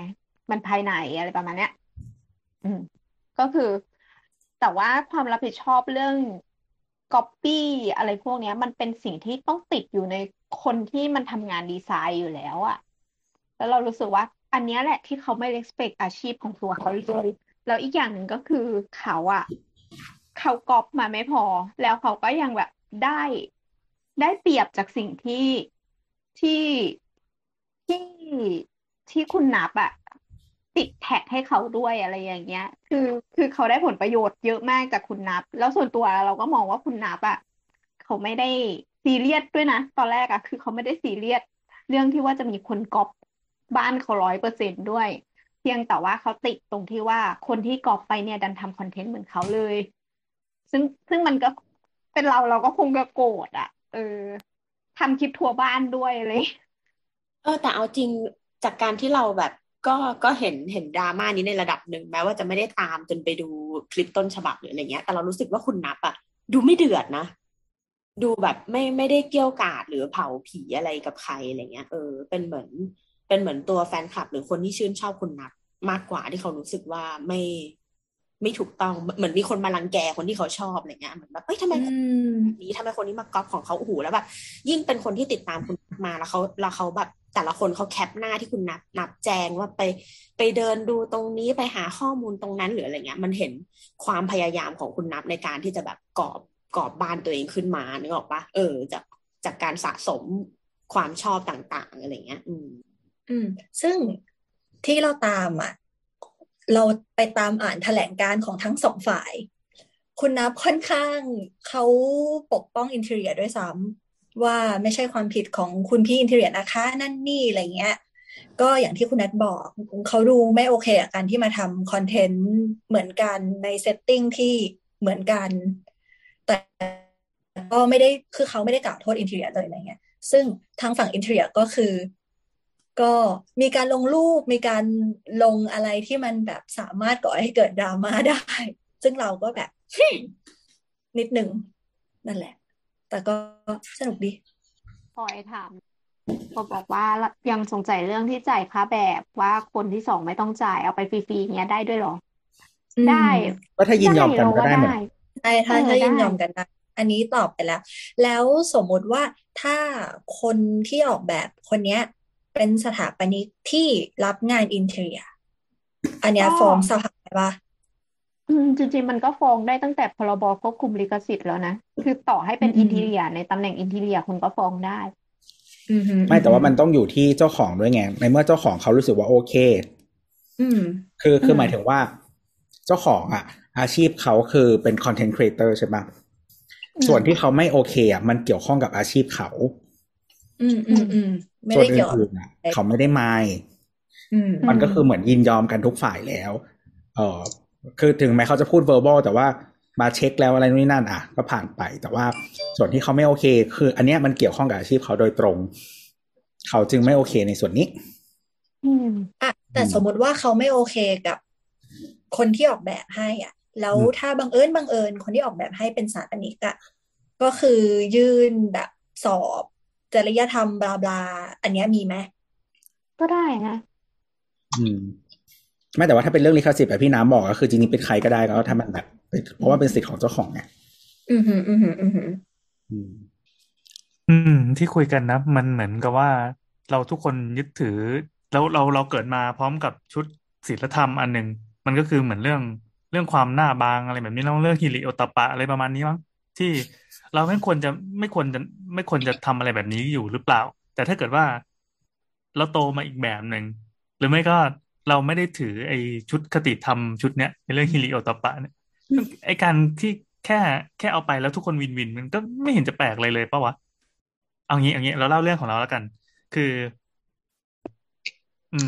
เราเปิดร้านแห่งหนึ่งนะแล้วก็มันจะมีงานออกแบบหลายๆอย่างแล้วเราก็ประกาศบ่อยๆหรือไม่ก็เวลามีลูกค้ามาคุยมาถามอะไรเงี้ยเราก็บอกถ้าจะไปทำที่บ้านอ่ะเอาไปเลยทำได้เลยเรายินดีเราจะแฮปปี้มากถ้าเกิดว่ามีคนมาต่อยอดจากงานที่เราออกแบบไว้อ่ะแล้วเอาไปทำต่อเนี่ยไปดูสวนไปดูอะไรบางครั้งเราจะเห็นลูกค้ามาพร้อมกับคุณลุงที่มีตลับเมตร คือใช่คือเป็นผู้รับเหมาเลยมาแล้วแย่ว่ะเดี๋ยวนี้เขาใช้เลเซอร์กันหมดแล้วเลเซอร์มันชัดเกินไปเหรอวะไม่ชัดตรงไหนวะยังจะพอแอบยังดูเป็นความไม่โปรได้บ้างอะไรอย่างงี้ไงแต่ก็มีหลายคนที่มาบอกว่าขอเอาไปทำบ้างแล้วก็แฮปปี้แล้วคือเสร็จแล้วขอดูด้วยเสร็จแล้วช่วย เอาความสำเร็จของคุณมาดูด้วยอะไรเงี้ยในฐานะของคนที่พอทำปั๊บเรารู้สึกว่าเราก็ไม่ได้หวงอะไรอ่ะเราก็แฮปปี้เขาก็แฮปปี้แต่มันจะมีบางคนเว้ยที่อย่างที่บอกว่ามันไม่ได้ยึดถือคติธรรมนี้ มาบอกว่าเราขอทำเหมือนเป๊ะเลยได้ไหมเราก็จะช็อกเว้ยมันมีอยู่จริงแล้วเสร็จปั๊บเขาเอาไปทำอยากจะให้มาดูจริงๆงานที่เขาเสร็จแล้วมันเป็นยังไงแล้วมันเหมือนไหมคือไม่เหมือนหรอมันทำไม่ถึงโมโหเอาไปโมโหตรงทำไม่ถึงมันทำไม่ถึงแล้วก็ออกมาเขาขอแล้วพี่ก็ให้ไปแล้วแล้วเขาก็ทำแล้วก็แบบไม่ถึงไม่ถึงเราก็รู้สึกเสียดายแต่ถ้าเกิดว่าเขาขอคุณแอนไปทำแล้วเขาทำออกเป็นคาเฟ่เหมือนกันนะมีประเด็นนี้เหมือนกันคือเราจะบอกว่าอยากก๊อปไปเลยถ้าก๊อปได้ถ้าสามารถเอาไปแล้วเอาไปทำให้มันสำเร็จได้เพราะเราไม่เชื่อว่าการมองแค่ข้างหน้าแล้วคุณจะมา reward engineering เราอะมันจะทำได้สำเร็จมันไม่ใช่ว่าเห็นของที่มันเสร็จแล้วอะแล้วคุณไปก๊อปพี่ไปเพสอะแล้วมันจะสำเร็จเพราะว่าข้างหลังมันผ่านกระบวนการคิดมาเยอะกว่านั้นเยอะแต่นี่เขาไม่ได้เห็นหน้าแล้วก๊อปไงเขาไปข้างหลังนะซึ่งมันก็มีเว้ยมันเคยมีเมาส์ลูกค้าแล้วกันก็คือมีอยู่คนหนึ่งที่เป็นคุณป้าที่ดูรู้เลยว่ามาจะทำแบบนี้บ้างโทรศัพท์มาแล้วเขาถ่ายทุกมุมแล้วเดินไปหลังเคาน์เตอร์ตอนนั้นคือไม่แน่ใจว่าคือน้องๆพนักงานที่ร้านน่ะอาจจะยุ่งหันซ้ายหันขวาอะไรอย่างเงี้ยก็มีป้าคนนึงเดินไปหลังบาร์แล้วก็เดินไปที่ครัวแล้วก็ไปถ่ายรูปในครัวได้เหรอดีที่มีเรามีผู้จัดการร้านแล้วก็มีเมียที่เป็นตัวแทงอันนี้ก๊อปการออกแบบหรือก๊อปเมนูถ้าไปถึงในครัวน่าจะก๊อปการออกแบบอ่ะน่าจะก๊อปการออกแบบเพราะว่าเมนูมันน่าจะก๊อปยากมากอยู่เมียเราก็เป็นตัวแทงเมียเราก็บุกไปเลยโทษนะคะถ่ายอะไรแล้วก็คุยกันเขาก็แบบเห็นสวยดีก็เลยน่าถ่ายอะไรเงี้ยครัวนะครัวแต่เมียก็เลยบอกว่าช่วยเปิดให้ดูหน่อยว่าถ่ายอะไรไปบ้างแล้วก็ไล่ลบคือให้เขาลบเองครับนั่นแหละก็คือมันไปอยู่ในบินที่เป็นคลาวด์แล้วก็กดพูดใช่ถ้าเป็นเราจะทำอย่างนั้นรีบทำงั้นอย่างรวดเร็วตอนที่มือกำลังบังอยู่ครับมันมีก็นั่นแหละก็จะบอกว่ามันมีคนแปลกๆอย่างเงี้ยอยู่หลายคนซึ่งก็ไม่ใช่ว่าเรื่องปกตินะแต่ว่าส่วนใหญ่จะเป็นคนที่ไม่ได้มีสปอตไลท์ส่องไงอย่างเคสเนี้ยมันเป็นเคสที่เผอิญว่าสปอตไลท์ส่องแล้วเขาก็ดันเป็นคนที่ทำงานที่ชื่อวิชาชีพมันก็เป็นวิชาชีพสร้างสรรค์อยู่แล้วพอมันไปโป๊ะปั๊บชาวเน็ตก็เลยแสดงความเห็นกันอย่างท่วมท้นนั่นแหละไม่แต่ใดๆก็คือเราก็รู้สึกว่ามันก็ไม่ได้ผิดอะถ้าทุกคนยอมรับกันหมดแล้วนะก็แค่นั้นแหละมันมีบางอย่างที่วินสามฝ่ายแต่ถ้าเกิดว่ามันไม่วินฝ่ายที่ไม่วินอ่ะเขาก็ออกมาเรียกร้องซึ่งมันก็เลยดราม่าก็เกิดไงใช่ใช่ไม่แต่ส่วนหนึ่งที่เจ้าของเขามาเรียกร้องก็คือพาร์ทที่เขารู้สึกว่ามันทำให้เขาไม่วินนั่นแหละเพราะว่าพอมันเป็นงานที่เรียกว่าอะไรอยู่อาชีพเดียวกันอะไรอย่างนั้นอ่ะมันก็มีผลกระทบไงคิดว่านะแต่เราเข้าใจนะเราว่าเรื่องเนี้ยส่งผลบวกกับคุณมัฟอ่ะถูกเดิมนะหมายถึงว่าฟรีมีเดียเยอะขึ้นแล้วความเห็นใจหรืออย่างเราที่เป็นคนนอกวงการเลยอะเราก็รู้จักเขาจากเหตุการณ์นี้แล้วยิ่งเขารับมือได้ดีหมายถึงว่าอย่างที่บอกว่าเขาไม่ได้ดูแบบไม่ได้ดูเกลี้ยกล่อมหรือออกมาแบบออกมาแบบเผาอะนึกออกปะเหมือนแบบอีชาชั่วมึงก๊อปกูเหรอหน้าอะไรอย่างเงี้ยตัวเองด้วยเว้ยหน้าตัวเองอย่างเงี้ยได้ด้วยนั่นแหละเราก็เลยรู้สึกว่ามันยิ่งทำให้เขาดูเป็นแบบคนน่ารักที่น่าติดตามอ่ะนี่ไงที่เราจะบอกว่ามันมีวิธีนี้อยู่แต่เขาไม่ได้ใช้วิธีนี้นะเราอาจจะเป็นคนจิตใจชั่วร้ายเองก็ได้บอกคือประมาณว่าถ้าเป็นเราก็จะทำอย่างนี้เราก็จะแสดงออกแบบนี้เหมือนกันแต่จริงแต่ใดๆก็ตามอ่ะทุกคนก็ยอดวิวขึ้นหมดนะไม่ว่าจะเป็นฝ่ายไหนใช่ก็มีคนอย่างเราไงแต่เราไม่ได้ไปดูเราไม่ได้ดูบ้านอีกคนหนึ่งนะเพราะว่าเรารู้สึกว่าเราอ่านที่คนแคปในเฟซแล้วเรารู้สึกว่าเขาพูดไม่รู้เรื่องนะก็เลยไม่แต่ว่าไม่ที่จะสื่อก็คือว่าพอดราม่าเกิดขึ้นแล้วทุกคนก็ได้ประโยชน์ฮะใช่ใช่สิ่งที่เราหงุดหงิดมากที่สุดในดราม่าเนี้ยคือปกหน้าคลิปของอีกคนหนึ่งที่ไม่ใช่คุณนับอะคำว่าทัวร์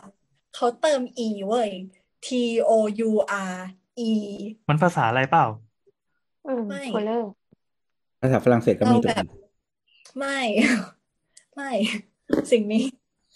อย่างเดียวที่รู้สึกแบบขัดตาจังเลยเห็นมีคนบอกว่าเหมือนยันหมาก็บอกแล้ว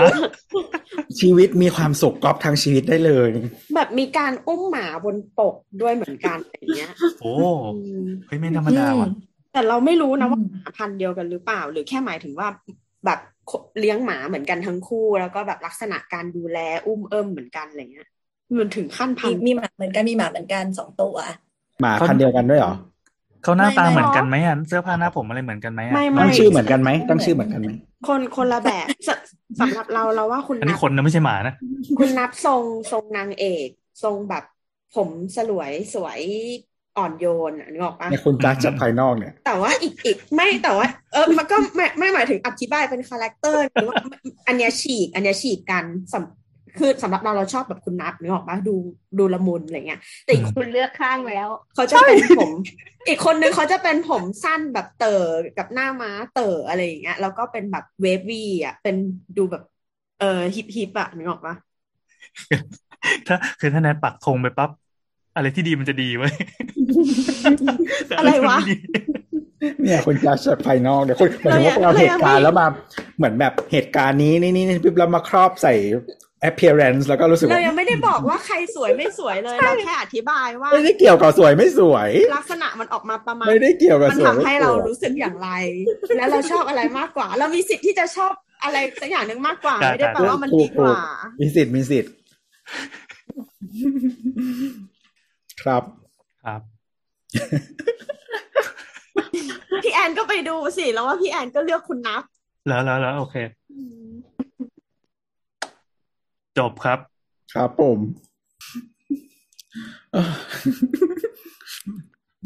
ต้องมีเสียงไหมโพสน้ำโอ้ยอะไรวะเสียงจบค่ะคุณภาพก็ต่ำเลยเนี่ยก็ยังให้มันทำอยู่นั่นแหละมันจะเราดูไม่ค่ะเราอยากหา improvement ไงเหมือนให้น้ำทำไปเรื่อยๆมันมี improvement ไหมอะไรอย่างเงี้ยน้ำมันยังใช้ซูมไม่เป็นเลยหรอแต่น้ำทำรายการขึ้นไง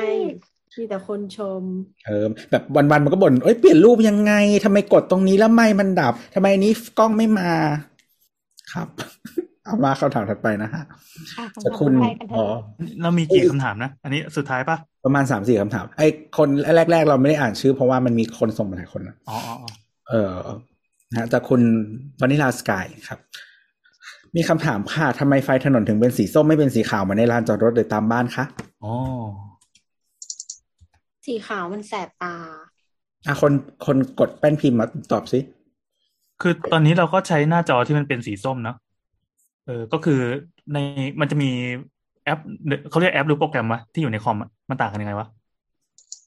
แอปมันมาจากตอนสมัยยุคโทรศัพท์ไงครับอ๋อเดี๋ยวนี้เขาก็เลยแอปพลายให้เรียกแอปกันมาให้หมดเลยนะใช่ถ้าใครเรียกโปรแกรมก็คือแก่อ๋อโอเคเราใช้แอปหนึ่งชื่อ Flux อ่ะ FLUX นะครับมันเป็นตัวที่ปรับอุณหภูมิสีของหน้าจอตามเวลาที่เรากำหนดได้แล้วก็ตั้งเวลาได้เช่นสมมติเราเป็นพวกทำงานกลางคืนเงี้ยทำจนถึงเที่ยงคืนมันจะค่อยๆเฟดโดยที่เราไม่รู้ตัวเฟดให้กลายเป็นสีส้มบางทีส้มแบบส้มหนักมากๆส้มจนคนอื่นมาดูแล้วก็ไม่รู้เรื่องคือสีน้ำเงินมันจะหายไปเลย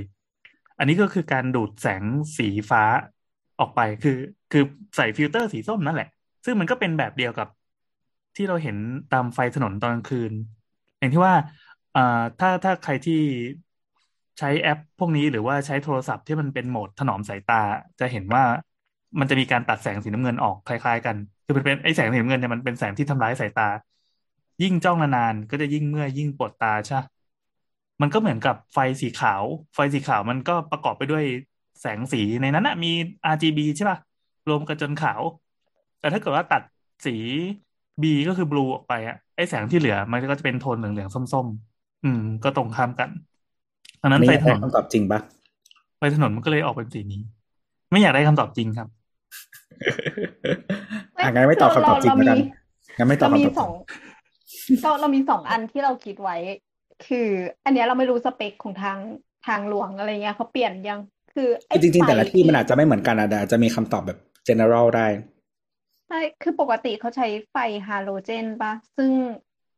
ไอ้เสาเนี่ยมันเสาอยู่สูงมันไปเปลี่ยนบ่อยๆไม่ได้ซึ่งไอ้หลอดฮาโลเจนเนี่ยมันมีอายุการใช้งานสูงแล้วก็ LED นานกว่าอะไรนะ LED นานกว่าเดี๋ยวนี้เป็น LED แล้วไงเนี่ยเมื่อกี้เปิดดูก็เป็น LED ละทีเนี้ยเราเดาว่าเดี๋ยวต่อน้ำเดี๋ยวเพิ่งอันแล้วก็มีอีกอย่างหนึ่งก็คือไอ้ขึ้นไฟที่เป็นสีโทนออกส้มเนี่ยมันไปได้ไกลกว่าสีอื่น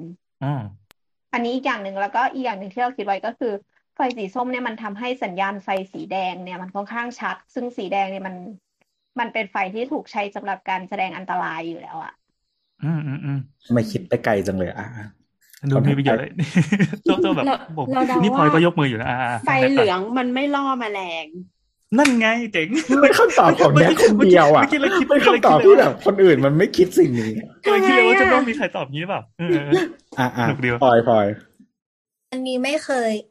ไม่รู้ว่าเคยอ่านกันไหมเกี่ยวกับเรื่องเหมือนแบบเมืองไฟมืดที่เหมือนกับว่าสัตว์กลางคืนเป็นมลภาวะทางแสงใช่ใช่ใช่ถ้าเกิดว่าคิดสภาพว่าถ้าเราเป็นแสงไฟที่เหมือนมีฟอร์จูเนอร์ส่องตาเราตลอดเวลาในยามค่ำคืนอะเราว่าพวกเหมือนแบบนกกลางคืนหรือสัตว์กลางคืนอะไรเงี้ยน่าจะเหมือนแบบรบกวนการใช้ชีวิตของมันไม่มากก็น้อยคือไม่ใช่ว่าไฟส้มอะจะทำให้ปัญหานี้ลดลงนะคะจริงๆมันควรจะมีการครอบไม่ให้เหมือนแบบวงของไฟมันกว้างมากเกินไปหรืออะไรเงี้ยมันก็จะมีดีเทลแบบยิบย่อยในนั้นแต่เราคิดว่าการที่มันส้มอ่ะก็มีผลต่อแบบการใช้ชีวิตของนกหรือว่าสัตว์กลางคืนเช่นกันอย่างน้อยๆมันก็ไม่ได้แบบสว่างฟุ่มเป็นแสงไฟขาวอะไรเงี้ยตลอดนั่นแหละคำตอบจริงไม่ต้องตอบแล้วเนาะตอบจริงอ่ะไม่ใช่คือกอข้ามอะไรก็ได้นะครับคุณฟังถ้าเกิดว่าฟังก็ช่วยบอกเพื่อนๆด้วยคือจริงๆอ่ะแต่ละเมืองแต่ละที่มันอาจจะไม่เหมือนกันเนาะเพราะว่าโลกนี้กว้างใหญ่เนาะในประเทศไทยเองมันก็มีหน่วยงานที่เขารับผิดชอบไฟอะไรเงี้ยก็หลายหน่วยหลายที่แต่ละที่คงไม่เหมือนกันแต่ว่าอันนี้เป็นคำตอบแบบว่า general กลางๆละกันที่หลายประเทศมันใช้กันอะไรเงี้ยจริงๆแล้วไฟเหลืองไม่ค่อยปลอดภัยครับรถและคนเท่าไหร่นะครับเพราะว่าจริงๆมันไม่สว่างขนาดนั้นนี่เป็นเหตุผลที่ว่าทำไมหลายๆที่ก็เปลี่ยนมาใช้ LED เนาะแล้วไฟมันจะขาวขึ้นด้วยเพื่อความสว่างที่มากขึ้นและจริงๆมันใช้ไฟฟ้าค่อนข้างน้อยและทนนะครับทีนี้ทำไมไฟสมัยก่อนมันเป็นสีเหลืองเพราะว่ามันสามารถสร้างแสงได้สว่างที่สุดในปริมาณไฟที่น้อยที่สุดใช้พลังงานน้อยเงี้ยหรอใช่อะไรประมาณนั้นแหละส่วนใหญ่มันก็เลยเป็นไฟสีเหลืองแต่ว่าจริงๆความเหลืองหรือว่าชนิดคือก๊าซที่ใส่ลงไปมันมีผลต่อสีหรือความเหลืองของไฟด้วยอะไรเงี้ยการผลิตแต่ละที่อาจจะใช้ก๊าซไม่เหมือนกันก็อาจจะทำให้แสงที่ออกมาไม่เหมือนกันอะไรเงี้ยก็แล้วแต่ว่ามันแบบผลิตที่ไหนจากใครตอนไหนอะไรอย่างนี้ด้วยแล้วก็ปัจจุบันส่วนใหญ่ก็พยายามใช้ LED อย่างที่บอกไฟมันสว่างขึ้นปลอดภัยมากขึ้นแล้วก็กินพลังงานน้อยลงทนทานอะไรอย่างนี้นะครับประมาณนั้นมันจะมีถ้าใครเคยไปเยอรมันอ่ะมันจะเป็นเมืองที่เห็นชัดว่าไฟมันคนละสีกันเพราะว่าเวสต์เบอร์ลินกับอีสต์เบอร์ลินใช้ไฟคนละแบบแล้วก็เหมือนจริงๆเขาบอกว่าทุกวันนี้ถ้าดูจากอวกาศก็อาจจะยังเห็นอยู่ว่าแบบไฟประเทศนี้คนละสีแต่นี่ไม่รู้มิดหรือเปล่านะเพราะมันนานแล้วไม่เป็นไรเชื่อไปก่อน จ้ะประมาณนี้จ้ะทำตัวเป็นคนใน Twitter เหรอแบบเชื่อทุกเรื่องเชื่อจาก TikTok นี่เห็นวันเนี้ยกูไม่ได้พูดแบบกูไม่ได้หมายถึงเด็กนะผู้ใหญ่นั่นแหละครับเข้าไปทางไหนกันเถอะนั่นแหละครับอะไรวะนี่ไงเหนื่อยอะไรมึงไม่ได้พูดอะไรที่บอกว่าโบสชอบตัดบทอันนี้คือบทของโบสนะบทของเราคือชอบตัดบทจริงๆมันมีอีกดราม่าหนึ่งจะตอบไหมดราม่าอะไรเขื่อนที่เป็นคนหรือว่าที่เป็นสิ่งก่อสร้างแล้วเขาตอบตัวเองแล้วมีคนมาด่าเขาตอบแล้วแม่เขาน่ารักมากเลยชอบอ่ะเล่าก่อนเดี๋ยวคนมางง ก็มันมีคนไปคอมเมนต์ใน TikTok คุณเขื่อนแต่ว่าเราอ่ะไม่รู้ว่าออริจินอลวิดีโออ่ะคืออะไรคือคุณเขื่อนเคโอติกนะครับเขื่อนถ้าใครไม่ทันเคโอติกก็เขื่อนดนัยเขาลงคลิปอะไรสักอย่างนึงแหละแล้วก็เรานึกว่าดราม่าเขื่อนแตกอันนั้นก็กูหมายถึงอันนั้นแหละแต่อันนี้เล่าอีกเรื่องนึงแล้วก็ TikTok อ่ะมันจะมีฟังก์ชันการคอมเมนต์พอคอมเมนต์เสร็จอ่ะผู้ที่โดนคอมเมนต์น่ะสามารถรีพลายเป็นวิดีโอได้แล้วก็คอมเมนต์ที่เขารีพลายมันจะมาจั่วอยู่บนวิดีโอของเขาที่ตอบอีกทีนึงงงป่ะแต่ทีเนี้ยคลิปที่เราเห็นน่ะเราไม่ได้เห็นบน TikTok เราเห็นที่คนดูดมาแปะบนทวีตมันก็เลยไม่สามารถคลิกบนรูปที่คอมเมนต์น่ะเพื่อกลับรูปแรกได้คือถ้ามันอยู่ในเขื่อนเขามาแปะเองด้วยนะมีถ้ามันอยู่ในTikTok อ่ะมันจะย้อนกลับไปที่คอมเมนต์น่ะที่จุดที่มันเกิดการคอมเมนต์น่ะแล้วเราจะดูวิดีโอต้นฉบับได้อ่ะเอาเป็นว่าเนื้อหาในคอมเมนต์น่ะก็คือไม่น่ารักก็เขียนว่าเหมือนแบบสงสารพ่อแม่จังแล้วคุณเขื่อนน่ะเขาก็เลยถ่ายมาให้ดูว่าไม่ต้องสงสารนะคะเพราะว่าอันเนี้ยเหมือนแม่ก็สนับสนุนแล้วก็สร้อยที่แบบหมวยใส่อยู่เขาเรียกตัวเองว่าหมวยสร้อยที่หมวยใส่อยู่ว่าคุณพ่อก็เป็นคนซื้อให้อะไรเงี้ยที่บ้านสนับสนุนและซัพพอร์ตสิ่งนี้ค่ะจุ๊บอย่างเงี้ยแล้วก็แบบคุณแม่เขาก็ยืนข้างๆแล้วก็กอดเนี่ยแล้วสองคนก็แบบหันหลังแบบดุกดิกแล้วก็แบบเดินไปอย่างเงี้ยแบบน่ารักน่ารักก็รู้สึกว่าน่ารักจังจบแล้ว เหมือนวันก่อนเห็นอีกคอนเทนต์นึงอ่ะแต่นี้เห็นใน Twitter เหมือนแบบเหมือนมีคนมาปรึกษาเขาประมาณว่าแบบเขาเรียกว่าอะไรอ่ะเหมือนเป็นคนขนเยอะแล้วไม่มั่นใจเวลาจะใส่ชุดหรืออะไรแบบเนี้ยเขาก็เลยบอกว่าก็เป็นเรื่องธรรมชาตินะแล้วก็ประมาณว่าแบบเราจะเอาคำตอบเต็มๆไม่ได้แต่ประมาณว่าเป็นเรื่องธรรมชาติไม่ต้องคิดกังวลเลยอะไรเนี่ยแล้วก็ใส่ชุดว่ายน้ำผู้หญิงนะถ่ายรูปตัวเองลงมาให้ดูอันนี้ไม่ได้ดูแต่ก็เห็นคนที่ไม่ได้รู้สึกบวกกับเขานะหมายถึงคนในคอมมูนิตี้เดียวกับเขาแต่รู้สึกว่าเนี่ยเพราะมีคนแบบเขาอ่ะที่หน้าตาดีมากอ่ะเกิน above average อะไรเงี้ยเหนือกว่ามาตรฐานอ่ะคือใครคือต่อให้ไม่ได้เป็นสเปคเนี้ยแต่ก็ดูก็รู้ทันทีว่าแบบเนี้ยเรียกว่าหน้าตาดีอะไรเงี้ยที่แบบเนี้ยออกมาแล้วได้รับการยอมรับหรืออะไรอ่ะมันไม่ได้ทำให้เกิดภาพสะท้อนกลับมาจริงๆของคนในคอมมูนิตี้ที่อาจจะแต่งแบบนี้แล้วไม่ได้ดูเป็นคนแบบสวยได้รับการยอมรับอะไรอย่างเงี้ยมันเหมือนสร้างภาพที่ผิดอ่ะขึ้นมาทับซ้อนไปอีกอย่างเงี้ยว่าแบบคนที่ได้รับการยอมรับคือคนที่ต้อง above average อะไรประมาณเนี้ยก็เห็นอยู่ก็มีส่วนที่เขาคิดแบบนี้เหมือนกันตะกี้เข้าไปใน TikTok เขื่อนคนที่มาคอมเมนต์อันเนี้ยว่าสงสารพ่อแม่จังก็คือปิดแอปไปแล้วจ้าเพจมันเอามาลบไปแล้วโดนถล่มเหรอไม่อยู่ไม่ได้หายไปแล้วแต่เรารู้สึกว่า in general อ่ะTikTok กับ YouTube อ่ะเป็นที่คอมเมนต์มันจะแบบโซแรนดอมหมายถึงว่าแบบไม่รู้อัลกอริทึมของแพลตฟอร์มเลยว่ามันก็จะเจอคนประหลาดมากมายไม่ใช่คนที่เหมือนกับว่าเป็นออเดียนส์หลักที่จะคุยด้วยอะไรอย่างเงี้ยนั่นแหละอันนี้คือดราม่าที่เราจะอ่านกันใช่ไหมไม่ใช่ จะตอบไม่ล่ะคำถามนั้นหรือว่าพอแล้วแต่คือเราพูดจริงๆนะว่าไอ้ดราม่าเขื่อนแตกอะเราไม่ค่อยรู้เรื่องไม่ค่อยติดตามก็เอาดิเพราะว่าเดี๋ยวพอน้ำท่วมมันหมดมันก็จะซาไปก็ตอบสัปดาห์นี้ไปเลยอันนี้เราเล่าได้เราไม่ได้ไม่เป็นไรพี่เราได้ได้ครับผมก็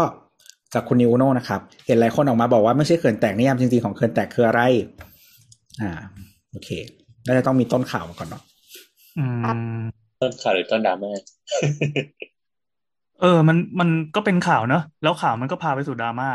นั่นแหละคือตอนนี้ที่น้ำท่วมตอนนี้น้ำก็บางแห่งก็เริ่มลดแล้วแต่บางแห่งก็ยังวิกฤตอยู่บางแห่งก็มีพายุลูกใหม่กำลังจะมาจ่อเนี่ยซึ่งสถานการณ์มันก็ค่อนข้างเปลี่ยนไปพอสมควรละวันนี้ที่เราอัดกันคือวันที่7ตุลา2564ยังไม่ได้บอกใช่ไหมยังไม่ได้บอกเลยอ่ะใช่ครับบอกตอนนี้แหละ7ตุลาเนี่ยตอนนี้ก็ 5:00 นกว่าละก็มีพวกเว็บเช็คระดับน้ำเช็คสถานการณ์น้ำพวกคลองพวกอะไรถ้าเป็นเขตกรุงเทพหรือเขตปริมณฑลที่เขา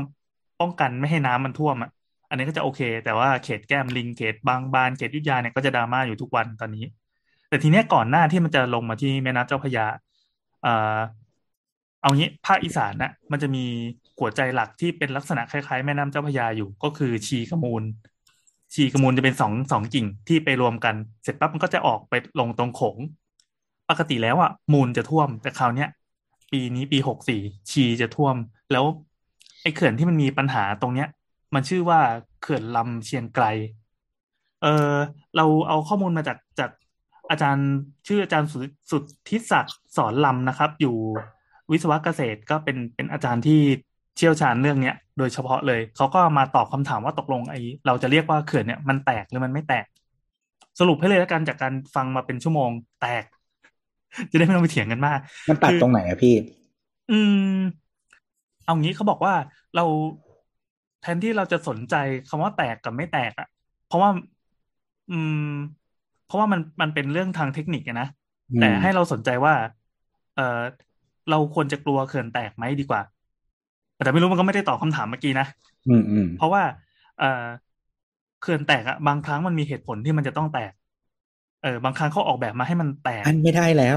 เนี่ยงงไหมเดี๋ยวก่อนนะคำถามคือเขื่อนแตกเนี่ยมันหมายถึงว่ามันแค่กักน้ำไว้ไม่อยู่แล้วน้ำมันพุ่งออกมาก็ว่าแตกหรือมันแตกแบบไอ้มันหักแล้วมันต้องซ่อมมันถึงมันพังพินาศใช่ไหมมันพังคืออันเนี้ยเขาเถียงกันเพราะว่ามันไม่ได้แตกแบบมันไม่หักอ่ะถือว่ามันไม่หายไปหมดเลยส่วนที่เป็นตัวเขื่อนอ่ะแต่มันแค่น้ำทะลุออกมาไหมคือตัวนิยามตรงเนี้ยมันจะสับสนเอาเป็นว่าลองฟังเรื่องพวกนี้ก่อนแล้วเดี๋ยวลองสรุปว่าตกลงมันแตกไม่แตกแต่จริงๆเอาคำตอบสุดท้ายถ้าสปอยเลยก็คือโอเคมันแตกแล้วยังไงต่อคืออีเขื่อนลำเชียงไกลเนี่ยมันเป็นขนาดเขื่อนขนาดเล็กที่ขนาดความจุของน้ำเนี่ยประมาณแค่ 20-30 ล้านคิว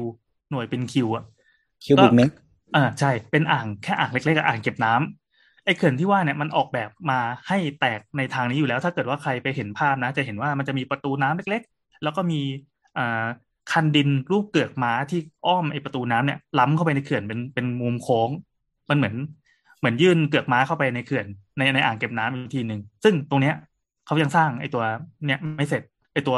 วที่มันควรจะเป็นจุดระบายน้ำเป็นสปิลเวย์เป็นจุดที่ถ้าน้ำมันล้นปั๊บจะปล่อยให้มันเบิ้บไปแต่พอมันสร้างไม่เสร็จปั๊บไอ้คันดินตรงเนี้ยมันก็เลยยังทำหน้าที่ไม่สมบูรณ์พอมันไม่ได้เป็นทรงโค้งที่มันรับแรงต้านได้เยอะมันจะเป็น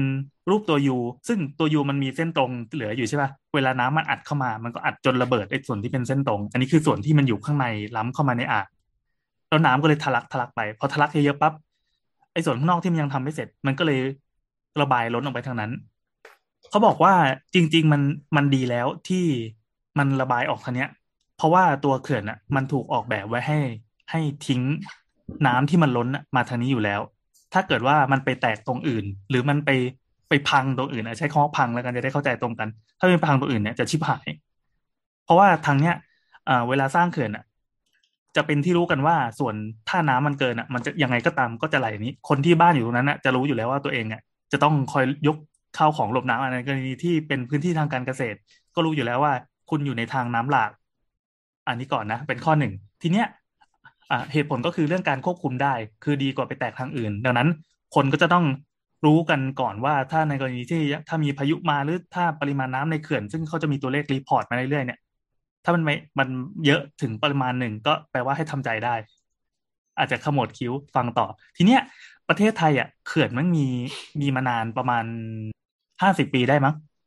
จนนี้ปี64ประมาณปี2500อ่ะจะเป็นปีที่ประเทศไทยเนี่ยสร้างเขื่อนเยอะมากบ่มเลยมันมีหลายสเกลตั้งแต่สเกลเล็กๆเป็นอ่างเก็บน้ำอย่างที่ว่าอย่างอันเนี้ย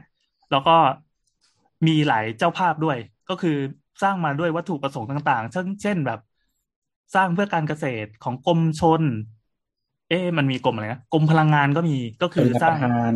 กรมชลประทานกรมทรัพยากรน้ำอะไรอย่างนี้เป็นต้นของไทยตอนเนี้ยการไฟฟ้าอันนี้ก็คือกรมพลังงานก็คือสร้างไฟฟ้าตอนเนี้ยประเทศไทยมีเขื่อนอยู่ประมาณ 5,000 เขื่อนแล้วสมัยที่เขาสร้างเนี่ยประมาณปี 2,500 เนี่ย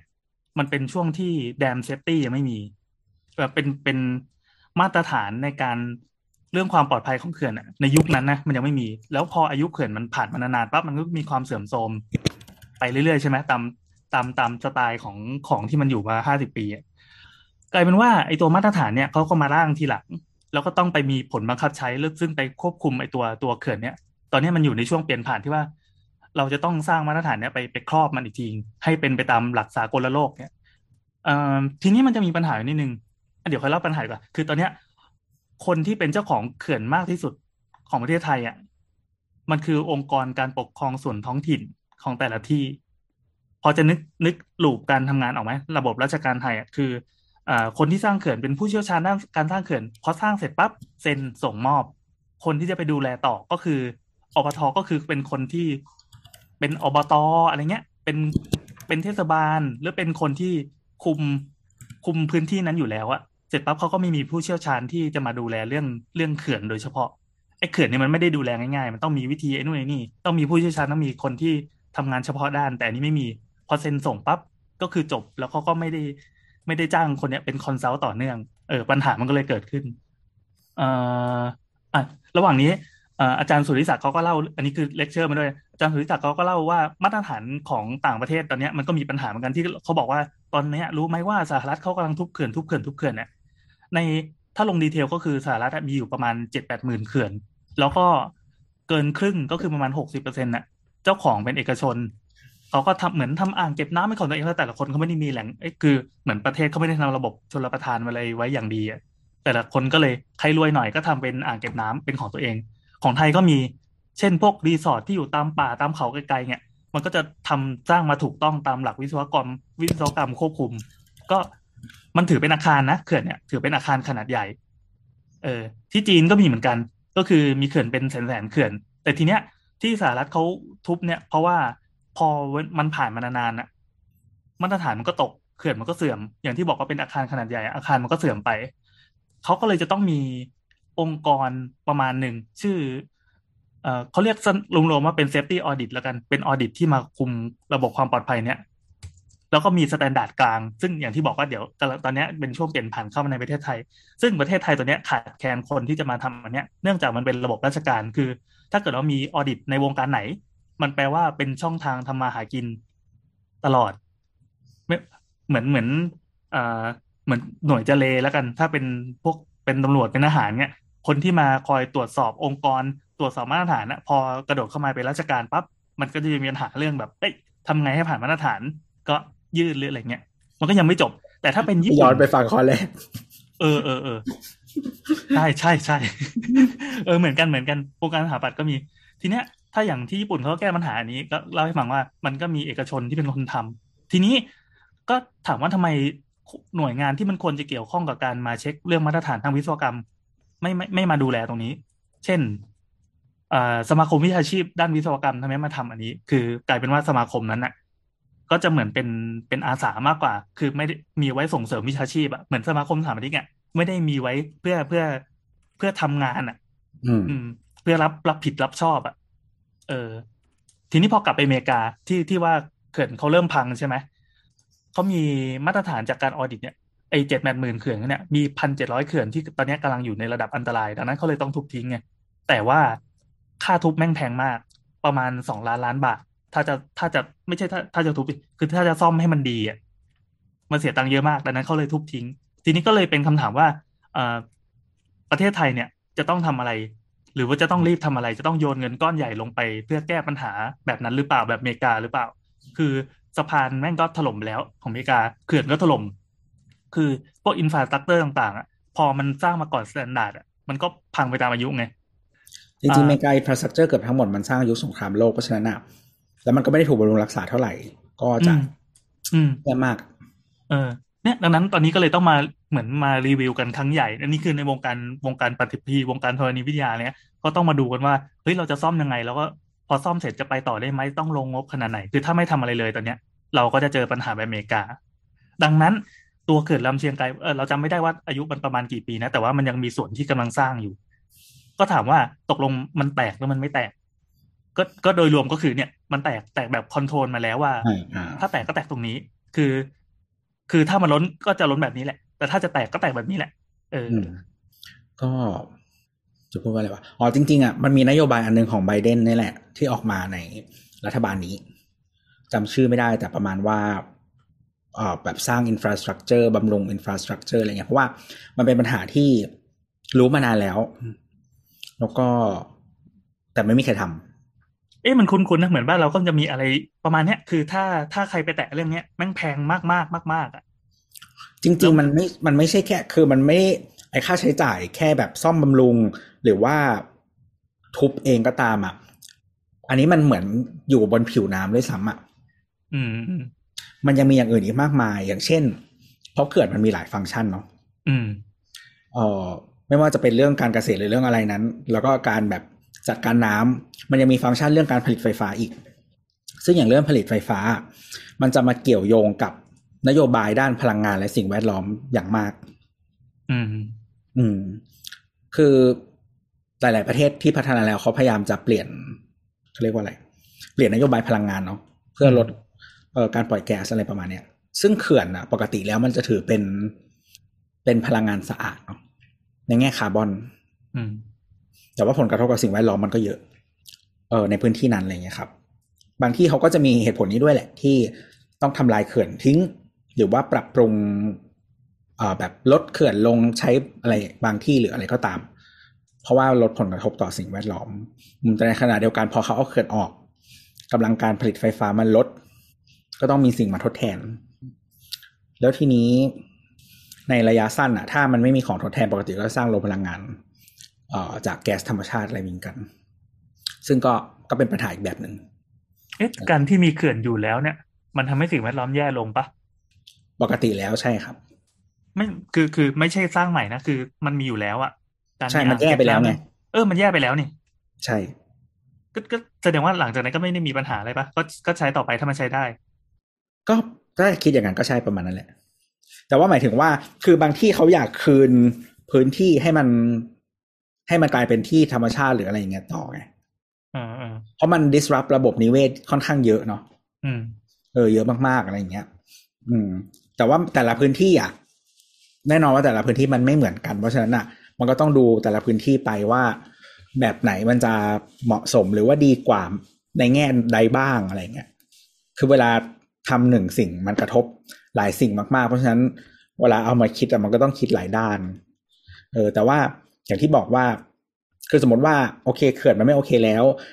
เอาทิ้งไปอะไรเงี้ยคือจริงๆอันนี้เป็นปัญหาที่หลายๆประเทศเจอมากว่า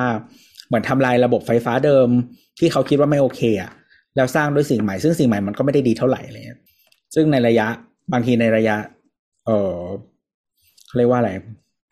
ในระยะไม่ยาวมากผลกระทบอาจจะยังไม่ได้เยอะแต่ต่อไปมันอาจจะเยอะก็ได้อะไรเงี้ยแบบการเปลี่ยนมาใช้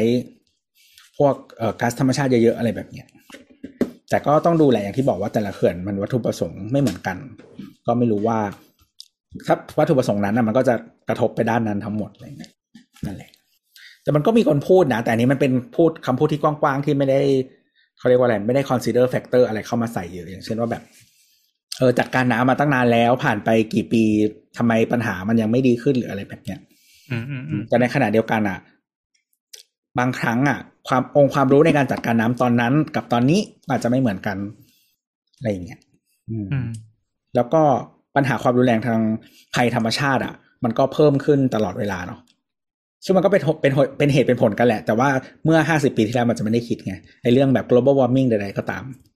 ที่มันทำให้แบบมีพายุถี่ขึ้นฝนตกหนักขึ้นหรือที่แรงมากขึ้นอะไรเงี้ยแล้วก็คือถ้าใช้องค์ความรู้ปัจจุบันไปตัดสินนะบางทีมันก็อาจจะไม่ตรงกับตอนที่เราสร้างอะไรเงี้ยแล้วถ้าจะเปลี่ยนมันก็ใช้เงินเยอะมากๆไงล่ะสาระงงไปเลยรู้สึกคิดถูกที่บอกว่ากูไม่ได้อ่านมาก่อนนั่นแหละไม่เพราะมันมีหลายๆประเทศมันมีปัญหากับเขื่อนจริงๆแล้วมันก็ไม่ใช่มีแค่ที่อเมริกาที่เขาพยายามทำลายเขื่อนทิ้งแต่ว่าวิธีการเหตุที่เขาต้องทำมันอาจจะต่างกันไปแต่หลายๆที่ก็พยายามเก็บไว้เพราะอย่างที่บอกเป็นพลังงานสะอาดใช่ไหมกลับมาที่เขื่อนเชียงไกลมันก็แปลว่าเขาจะคือต้องการให้มันแตกในรูปแบบนี้อยู่แล้วมันเป็นการคอนโทรลน้ำไงว่าไปทางนี้โอเคแต่เพื่ออะไรเพื่อแล้วเขาจะซ่อมแซมไหมหรือปล่อยมันไปเลยก็ไม่ทำไม่เสร็จใช่หรอก็คงซ่อมแหละ ต้องให้มันผ่านหน้าไปก่อนเขาใช่ใช่ใช่ก็เหมือนรัฐสภาต้องซ่อมไหมครับไม่เหมือนหรอเหมือนแม่งสาระเราง่วงเลยอ่ะอะไรวะอ๋อจริงๆตอนแรกพอคุยกันเรื่องฮาโลวีนน่ะเราอยากเลิกเพราะว่าพี่แอนน่ะเป็นพิธีกรรายการคุณหมอขาใช่ป่ะเราอ่ะเลยมีคำถามจะฝากไปถามคุณหมอขาด้วยใช่ป่ะเกี่ยวอะไรกับฮาโลวีนอะไรกับฮาโลวีนเราถามความเชื่อมโยงอยู่แล้วคือไม่ถามในคุณแคปอะไรใดๆนะเพิ่งนึกขึ้นมาได้ยังไงคือเราอ่ะดูหนังเยอะแล้วเราก็เลยสงสัยว่าถึงจุดไหนอ่ะที่คือหมายถึงว่าเวลาเราดูหนังเรารู้อยู่แล้วเพราะว่าหนังมันอยู่ในแคตตากรีหนังผีใช่ป่ะเราก็จะรู้แล้วว่ามันคือผี